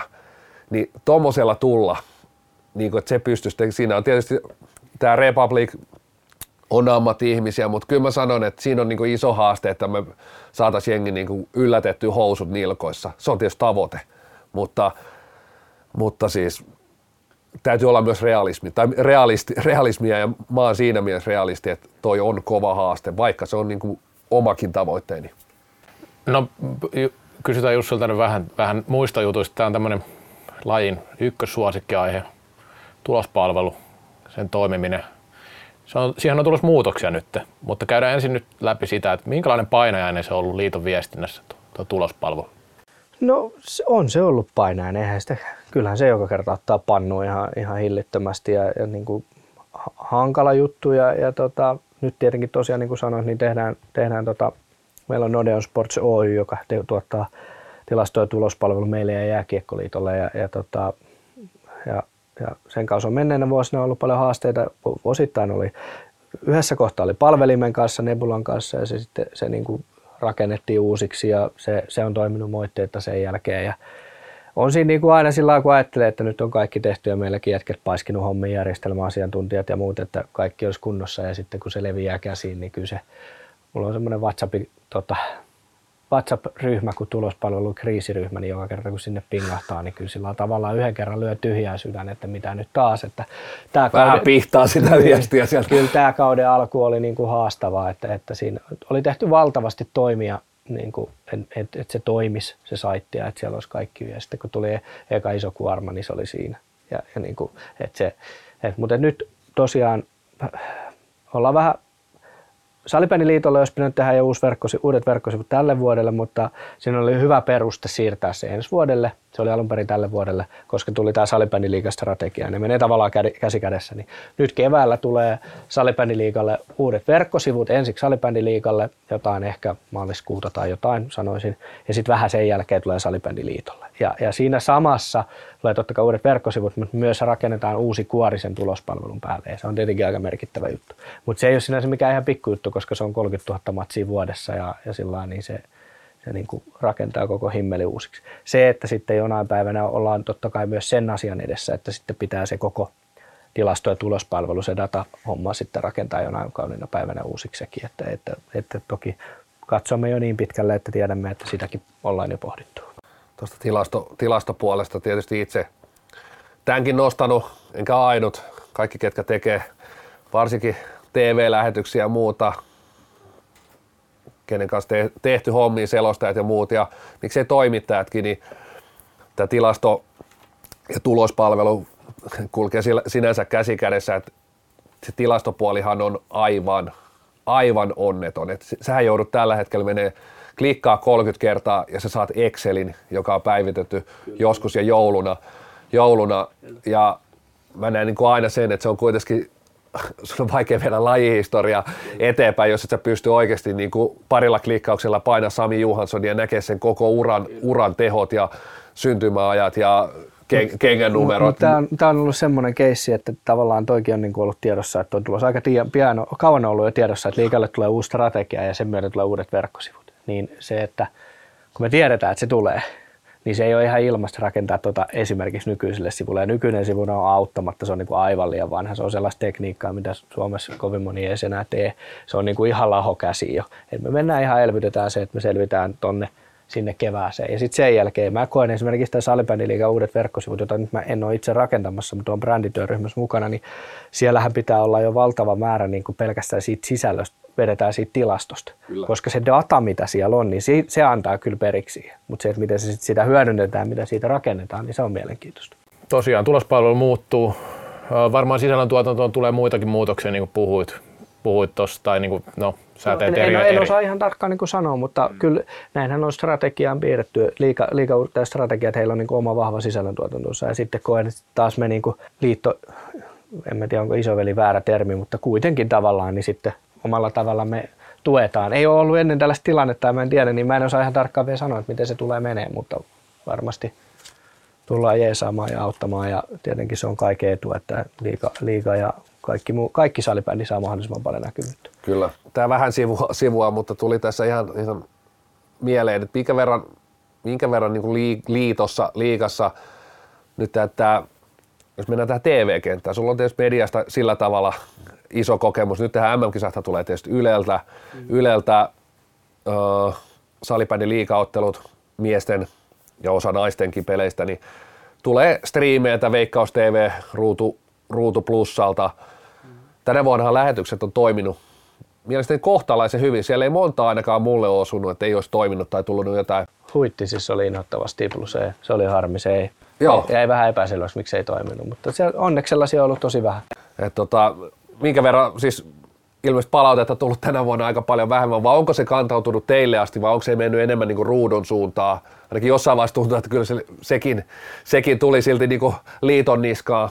Niin, tavallaan se ruutuhan hoitaa tietenkin itsenäisenä toimijana ja, ja niitä lähetyksiä. Ja kyllä mä sanoisin, että kyllä se yleensä meille tulee väittäisin, että saattaa jopa useammin tulla meille kuin niille se, niille se palaute, jos jotain haasteita on. Mutta totta kai teknisesti on mun mielestä toiminut ihan hyvin ja ei, ei sovi ottaa pois. Mun mielestä, mun mielestä Divari Solid Sport-sopimus on oikein hyvä Divarille sopimuksena ja se on toiminut ihan kivasti ja, ja tota, ei ole niin teknisiä haasteita. Et ehkä sitten aletaan olla siinä, siinä kohtaa, että nyt sitten olisi olisi hienoa, kun saataisiin vähän kehitettyä niitä lähetyksiä ja saataisiin sitä sisältöä vähän vietyä eteenpäin. Viimeksi tänään oli tuossa varmaan puolentoista tunnin palaveri liiton konttorilla, missä sellaista asiaa näin, että Nikusen Toni ja eräs, eräs tuotantoyhtiön kaveri ruoti, että miten salibändiliikalle voisi asioita vääntää ja tehdä.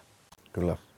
Näen, näen tämän samoin ja tietysti tässä, täälläkin, tässäkin ohjelmassa ja formaatissa tähän on otettu tietysti aika usein kiinni, ja, kiinni että missä se tietysti bulkki ja laatu ei aina ole niin kuin toisiaan poissulkevia, vaan siinä voi löytyä kompromissit, että jokainen peli lähetetään ja osa tulee sillä yhdellä kameralla, mutta näen, että kuitenkin jos, jos ja kun halutaan tavoittaa muita kuin ihan näitä meitä HC-nörttejä, jotka tännekin Reksa Studio on kaivautunut kellarikoloon, niin kuin puhuu salibändistä, niin aika vaikea tavoittaa sillä, että siellä yksi kamera kuvaa ja ei ole hitareita, ei ole selostusta. Mun mielestä salibändi pääsi suht ajoissa muutama vuosi sitten niin tavallaan kiinni siihen, tai jokunen vuosi siihen, että ne peruslähetysten taso oli ok. Kyllä. Oli mielestäni ihan ok selostajia, ne toimii ihan kivasti. Oli ne perus, ei kovin monta kameraa, mutta kuitenkin ei ollut mitään automaattikameroita tai mitään. Et sillä niin kuin, että mun mielestä se perustaso oli ihan jees. Mutta nythän niin kuin, ei ole ihan hirveästi menty niin kuin raketilailla niin kuin ylöspäin näin. ja eteenpäin, mutta se on niin kuin mielenkiintoista tähän. Totta kai, jos olisin suuri visionääri, niin mä sanoin, että monikaan voit vaikka Oskari Saarelle soittaa, että miten nämä asiat tapahtuu viiden vuoden päästä, mutta mä luulen, että silläkään ei ihan absoluuttista vastausta ole kaikkea. Että kovaa vauhtia kehittyy hommat ja tuntuu, että joka vuosi kun tuolla pöydissä neuvotellaan ja ollaan niin kuin toimijoiden kanssa liikkeellä, niin, niin tota, aina on vähän jotain uusia pelureita ja on uusia niin kuin, toimijoita, jotka taas tuo vähän jotain uutta. Tämä Solid Sportti hyvä esimerkki tälle vuodelle. Eihän se ollut salibändissä ollut mitenkään. Nyt se on, näyttää junioripelejä ja sitten näyttää kaikki divaripelit. Että. Mitäs semmoinen malli, kun nyt mun mielestä tuntuu, että kun on tämä fanikamera niin sanotusti yksi, mm. yksi mitä käytetään. Kyllä. Niin mun mielestä fanikamera ei sillä niin kuin peruslaadulta ihan hirveästi eroa niistä peruslähetyksistä. Niin miten jos olisi, olisi vaan niin kuin se, että olisi ihan kylmästi viikon ottelut ja loput olisi kaikki vaan fanikamera. Että niissä ei olisi selostuksia välttämättä ollenkaan. Ne näytettäisiin, kaikki HC-nörtit saisi katsoa ne, jos haluaa katsoa. Mm-hmm. Ja sitten olisi se kunnon lähetys. Se oikeasti se niin kuin näyteikkunalähetys, mikä laji, minkä laji tarvii mun mielestä tässä, koska Lajihan on näkynyt isoilla kanavilla jo joskus viime vuosikymmenellä. Kyllä. Isommilla kanavilla tv siis. Siis niin kuin sillä Reksa ehkä tietää myös jotain niistä no, lähetyksistä. Joskus vuonna Miekka ja Kivi Jani Alkion asiantuntijakommentaattorina jossain urheilukanavan lähetyksessä. Ja nelosella oli ja niin kuin näin. Mutta niin kuin mietitään sitä, jos tuotaan netti, niin se, se vaan, että niin kuin, se kaipaisi mun mielestä sen, että ei mun mielestä. Viime kevään finaalilähetykset oli sillä tavalla mun mielestä osoitus, että, että sinne nettiin pystyy tekemään niin kuin laadu, laadukasta, laadukastakin niin kuin lähetystä ja ne oli mun mielestä niin kuin, ei siellä kaikessa onnistuttu, pääsi hyvin läheltä sitä näkemään ja monia oli haasteitakin tietyissä lähetyksissä, mutta sitten taas niin kuin mun mielestä kokonaisuus oli, oli tosi hyvä ja palaute ollut, ollut niin kuin erinomaista niistä finaalilähetyksistä. Että ne on sellaisia just, että monihan silloin sanoi, että tämmöisiä kun tulisi vaikka kerran viikossa yksi ottelu tai edes kerran kuukaudessa. Niin, siis voi, tietenkin hinnasta voidaan puhua, että jos kerran viikossa voi käydä vähän kalliiksi. Mutta joka tapauksessa, mutta toki mä sanon, että sanon vaan vielä sen, että laji, laji ongelma on se, että kun noita latoja on vähän monenlaisia, että ihan joka paikasta niitä ei sitten pysty kyllä lähettämään, mutta sitten se on vähän voi voi niiden joukkueiden kannalta, jolla ei ole, jos, niin, jos siellä pelataan jumppasaleissa tai semmoisia, missä on koris korit edessä, niin mitä sille voi sitten, että vähän vaikea sieltä mitään laadukasta lähetystä tehdä, vaikka olisi mikä tilanne. Mun mielestä niin kuin erinomainen puheenvuoro tuo ja erinomainen ajatus, että mitä jos tehtäisiin, niin kuin, mä tiedän, että näitäkin on pyöritelty, pyöritelty tuolla kaikenlaisia malleja, ehkä ei just tuossa muodossa, että noin rohkeasti, että kaikki muut tois fanikameraa ja sitten pantas niin sen jälkeen isot paukut muutamaan peliin, niin erinomainen idea, sinänsä hyvin harkina-arvoinen. Ja, ja tota, sehän on, tässähän ollaan just, että miltä se meidän laji, laji näyttää ja mitä se voisi olla. Hyvä esimerkki, kun mä jonkun tulosruudun Teemu Niikon kanssa käyn tuossa lounaalla ja yritän tarjota sille, että mitä tekisitte tästä ja tästä ja tosta. Ja, ja, tota, ja, ja sitten niin kuin, että nyt tuli tämmöinen jäätävä maali, että voitteko ajaa vaikka loppukevennyksessä. Niin sanon, että muuten kiva juttu, mutta tästä maalista puuttuu niin kuin, tässä on yksi kuvakulma, mutta puuttuu toinen, kolmas, neljäs ja viides kuvakulma, että se peruspertti ymmärtäisi siitä kuvasta, mitä siinä tapahtui.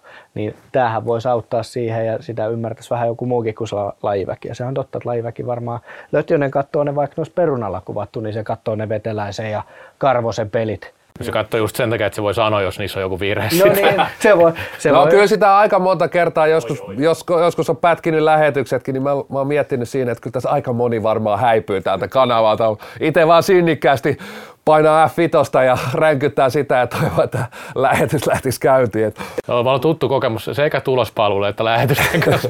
F5 on pohjassa ja kyllä se vielä jonain päivänä toimii. Hei, painetaan mekin F5 tämä kolmannen erän kohdalta pohjaa ja lähdetään sitten vielä painaa se jatkoaika maaliin. Kallokääst. Särmä kuin veteläisen kalapuikot. Sitten painetaan vielä jatkoaika päälle ja tutut osiot. Viikon posi, viikon neka ja pastori Siltanen. No joo, niin kuin joka viikko käytännössä, mutta joo. Toni Löytiönen on mukana brändityöryhmässä. Ostettu hiljaiseksi. Me mentiin noin vakavalla linjalla, niin jatketaan samaa. Niin mä sanon, että mun ehkä suurin nega on se, että en pääse yhteenkään ikämiesotteluun tänä syksynä taaskaan. Maaotteluita naisten MM-kisoja, en pääse sinne. Toni Lötjö Seeti Dalmaki takalinjoille luutimaan kertaakaan tänä syksynä. Viikon neka mulla.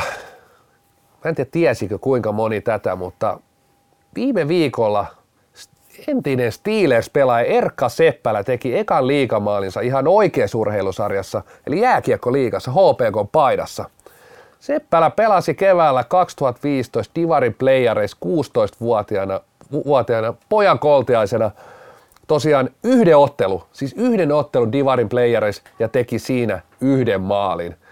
Ja on tämä nyt aika negatiivista, että kaveri pelaa yhden Divari-playeri, tajuta laji helppouden ja vaihtaa jääkiekkoa tietysti niin kuin voi ajatella, että jääkiekosta että samoin, että eipä sielläkään kovin positiiviselta näytä, jos tänne sählypoika tulee sinne jääkiekko SM Liigaa dominoimaan ja tekee sielläkin maaleja. Mutta tosiaan Erkka Seppälä liittyy muuten aika harvinaiseen joukkoon. Tai en tiedä itse asiassa kaikkia pelaajia, mutta jos nyt Divarkin lasketaan nyt pääsarjaksi, kuten, kuten lasketaan, niin ei näitä hirveästi itse asiassa ole. Juha Salo, Hänellä on tietysti Suomen mestaruuskin molemmista lajeista. Valeri Krykov tehnyt, tehnyt sekä jääkiekkoliigassa että salibändiliigassa maalin, mutta tuleeko, tuleeko muita nimiä mieleen? Saa laittaa. Tämä tuli itse asiassa mulla itse asiassa ihan puskista Instagramin sisäpostilaatikkoon.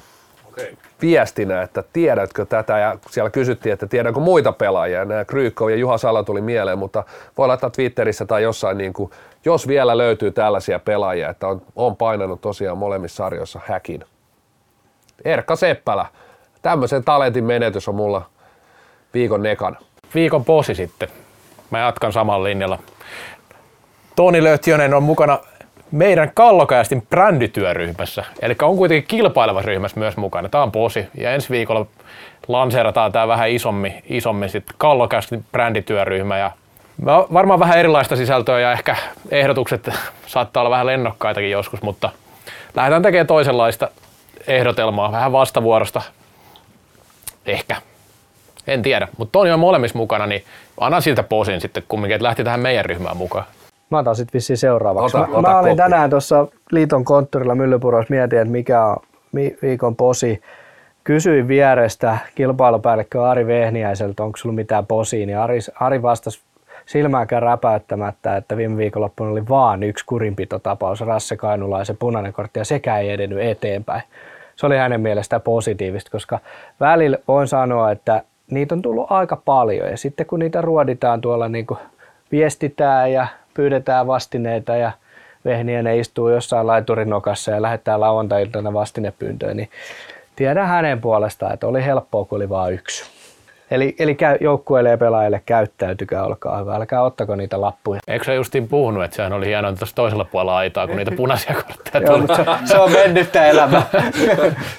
Joo, mulla taas viikon posi oli on, tota, noin, niin, tällainen juttu, että tosiaan IFF on halunnut, että peliaikoja lyhennetään kolme kertaa 15 minuuttia. Sitä, sitä on puskettu, jossain puskettiin jopa kolme kertaa 12 minuuttia ja Brasilia. tätähän, niin oli Brasilia, Brasilia liitolta erinomainen ehdotus ehdotus sieltä pöydän takaa tuli, tuli Brasilialta ja Tosiaan Suomen kapisaa tätä nyt kokeillaan. En tiedä kuinka paljon IFF on siellä katsomossa tutkimassa näitä, mutta itse asiassa yksi kriteerihän tässä oli, että pelit kestää liian kauan. Että se on liian pitkä se ottelutapahtuma. Niin itse asiassa tällä hetkellä salibändiliigassa tämä toteutuu jo tällä hetkellä erinomaisesti. Tuossa on pari peliä aloittanut katsoa, vähän myöhässä tullut siinä vartin kohdalla ja pelihän on ratkennut jo. Eli itse asiassa tasoerothan on ratkaissut tämän kaiken, että eihän ne pelejä tarvitse katsoa, kun se ensimmäinen erä, erä siellä oli siellä oli Classic paino Steelersia vastaan joku 8-1 avauserä ja niin paino myös, niin paino myös muistaakseni SPV ja kyllä siinä niin aika nopeasti vaihtuu kanava, kun 8-1 on taulussa. Ja, että IFFlle terveisiä, että isot tasoerot, niin tämä homma hoituu ihan itsestään, että ei niitä peliaikoja itse asiassa tarvitse oikeastaan lyhentääkään. Näin on. Se oli kyllä hieno posi taas. Taas niin kuin hiukan nekan kautta niin kuin yleensä täällä mennään. Mutta tota...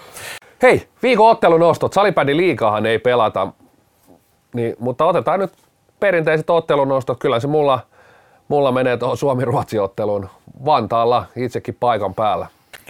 No joo, niitäkin paikan päällä ja oli aika helppo nosto. Mä otan, mä otan nyt kuitenkin näistä muista pääsarjoista, niitä pelataan tällä viikolla. Divari ei tarvita kuin yksi peli. Mutta mä otan naisten viime kevään finaali uusinta PSSP Pro on tuossa viikonloppuna. Vai onko viikolla peräti? No joka tapauksessa niin Porvoossa pelataan ja siinä kumminkin huippumatsi naisten puolella. On vähän tylsä ja kyllä nostan noin kaikki noin. On, on todella mielenkiintoista nähdä, miten toi miesten ja poikien EFT-turnaus Suomessa sujuu uudella konseptilla – pelataan kolmella eri paikkakunnalla perjantai Hämeenlinna, lauantaina Tampere ja sunnuntaina Vantaa. Ja, ja niin kuin liiton vinkkelistä niin on sillä mielenkiintoinen, kun siinä tosiaan kolmeen päivään rakennetaan kolme tapahtumaa ja puretaan kolme tapahtumaa ja kuljetellaan kahdeksaa maajoukkuetta pitkin, pitkin, pitkin teitä ja tapahtumaorganisaatio, niin se on aikamoinen humppa. Mutta kova usko on, että saadaan hieno tapahtuma joka, joka paikkakunnalla ja tota, niin, et se kaikki vaivan näköisen arvosta uskotaan myös, että jokainen joukkue pääsee oikealle paikkakunnalle oikeana päivänä ja suurin piirtein oikeaan se aika, niin se on jo aika iso voitto, jos niin joukkueet on paikan päällä. Se on juuri näin. Hei, tämä kallokäästä alkaa olla loppu lätinöitä vaille valmis. Iso kiitos Jussi Ojala, pääsit paikalle. Kiitos meidän, paljon. Meidän mainio studioon. Viikonloppuna maaotteluita kolmella eri paikkakunnalla kannattaa mennä katsoa. Lippui varmaan ehkä, ehkä mahdollisesti vielä on jäljellä. jäljellä ja hyvät ottelut, hyvät huminat. Ensi viikolla jatketaan. Sulla on vielä Jussi viimeinen sana tähän. Tämä Suomen EFT-turnaus on Salibändiliiton kehityspäällikkö Janne Bruunin jäähyväistapahtuma. Eli, eli, eli jos, ei, jos sen tota, takia toivoo, että tapahtuma menee tosi hienosti, veikkaa, että Bruun saattaa jopa kyynelehtiä sunnuntaina, kun miesten Suomi-Ruotsi-ottelu on päättynyt. Bruunille ihan oikein hatun, tänne virtuaalinen hatunnosto tässä ja peukalo. Ja tosiaan, tämä tällä kertaa. Moi moi! Moi!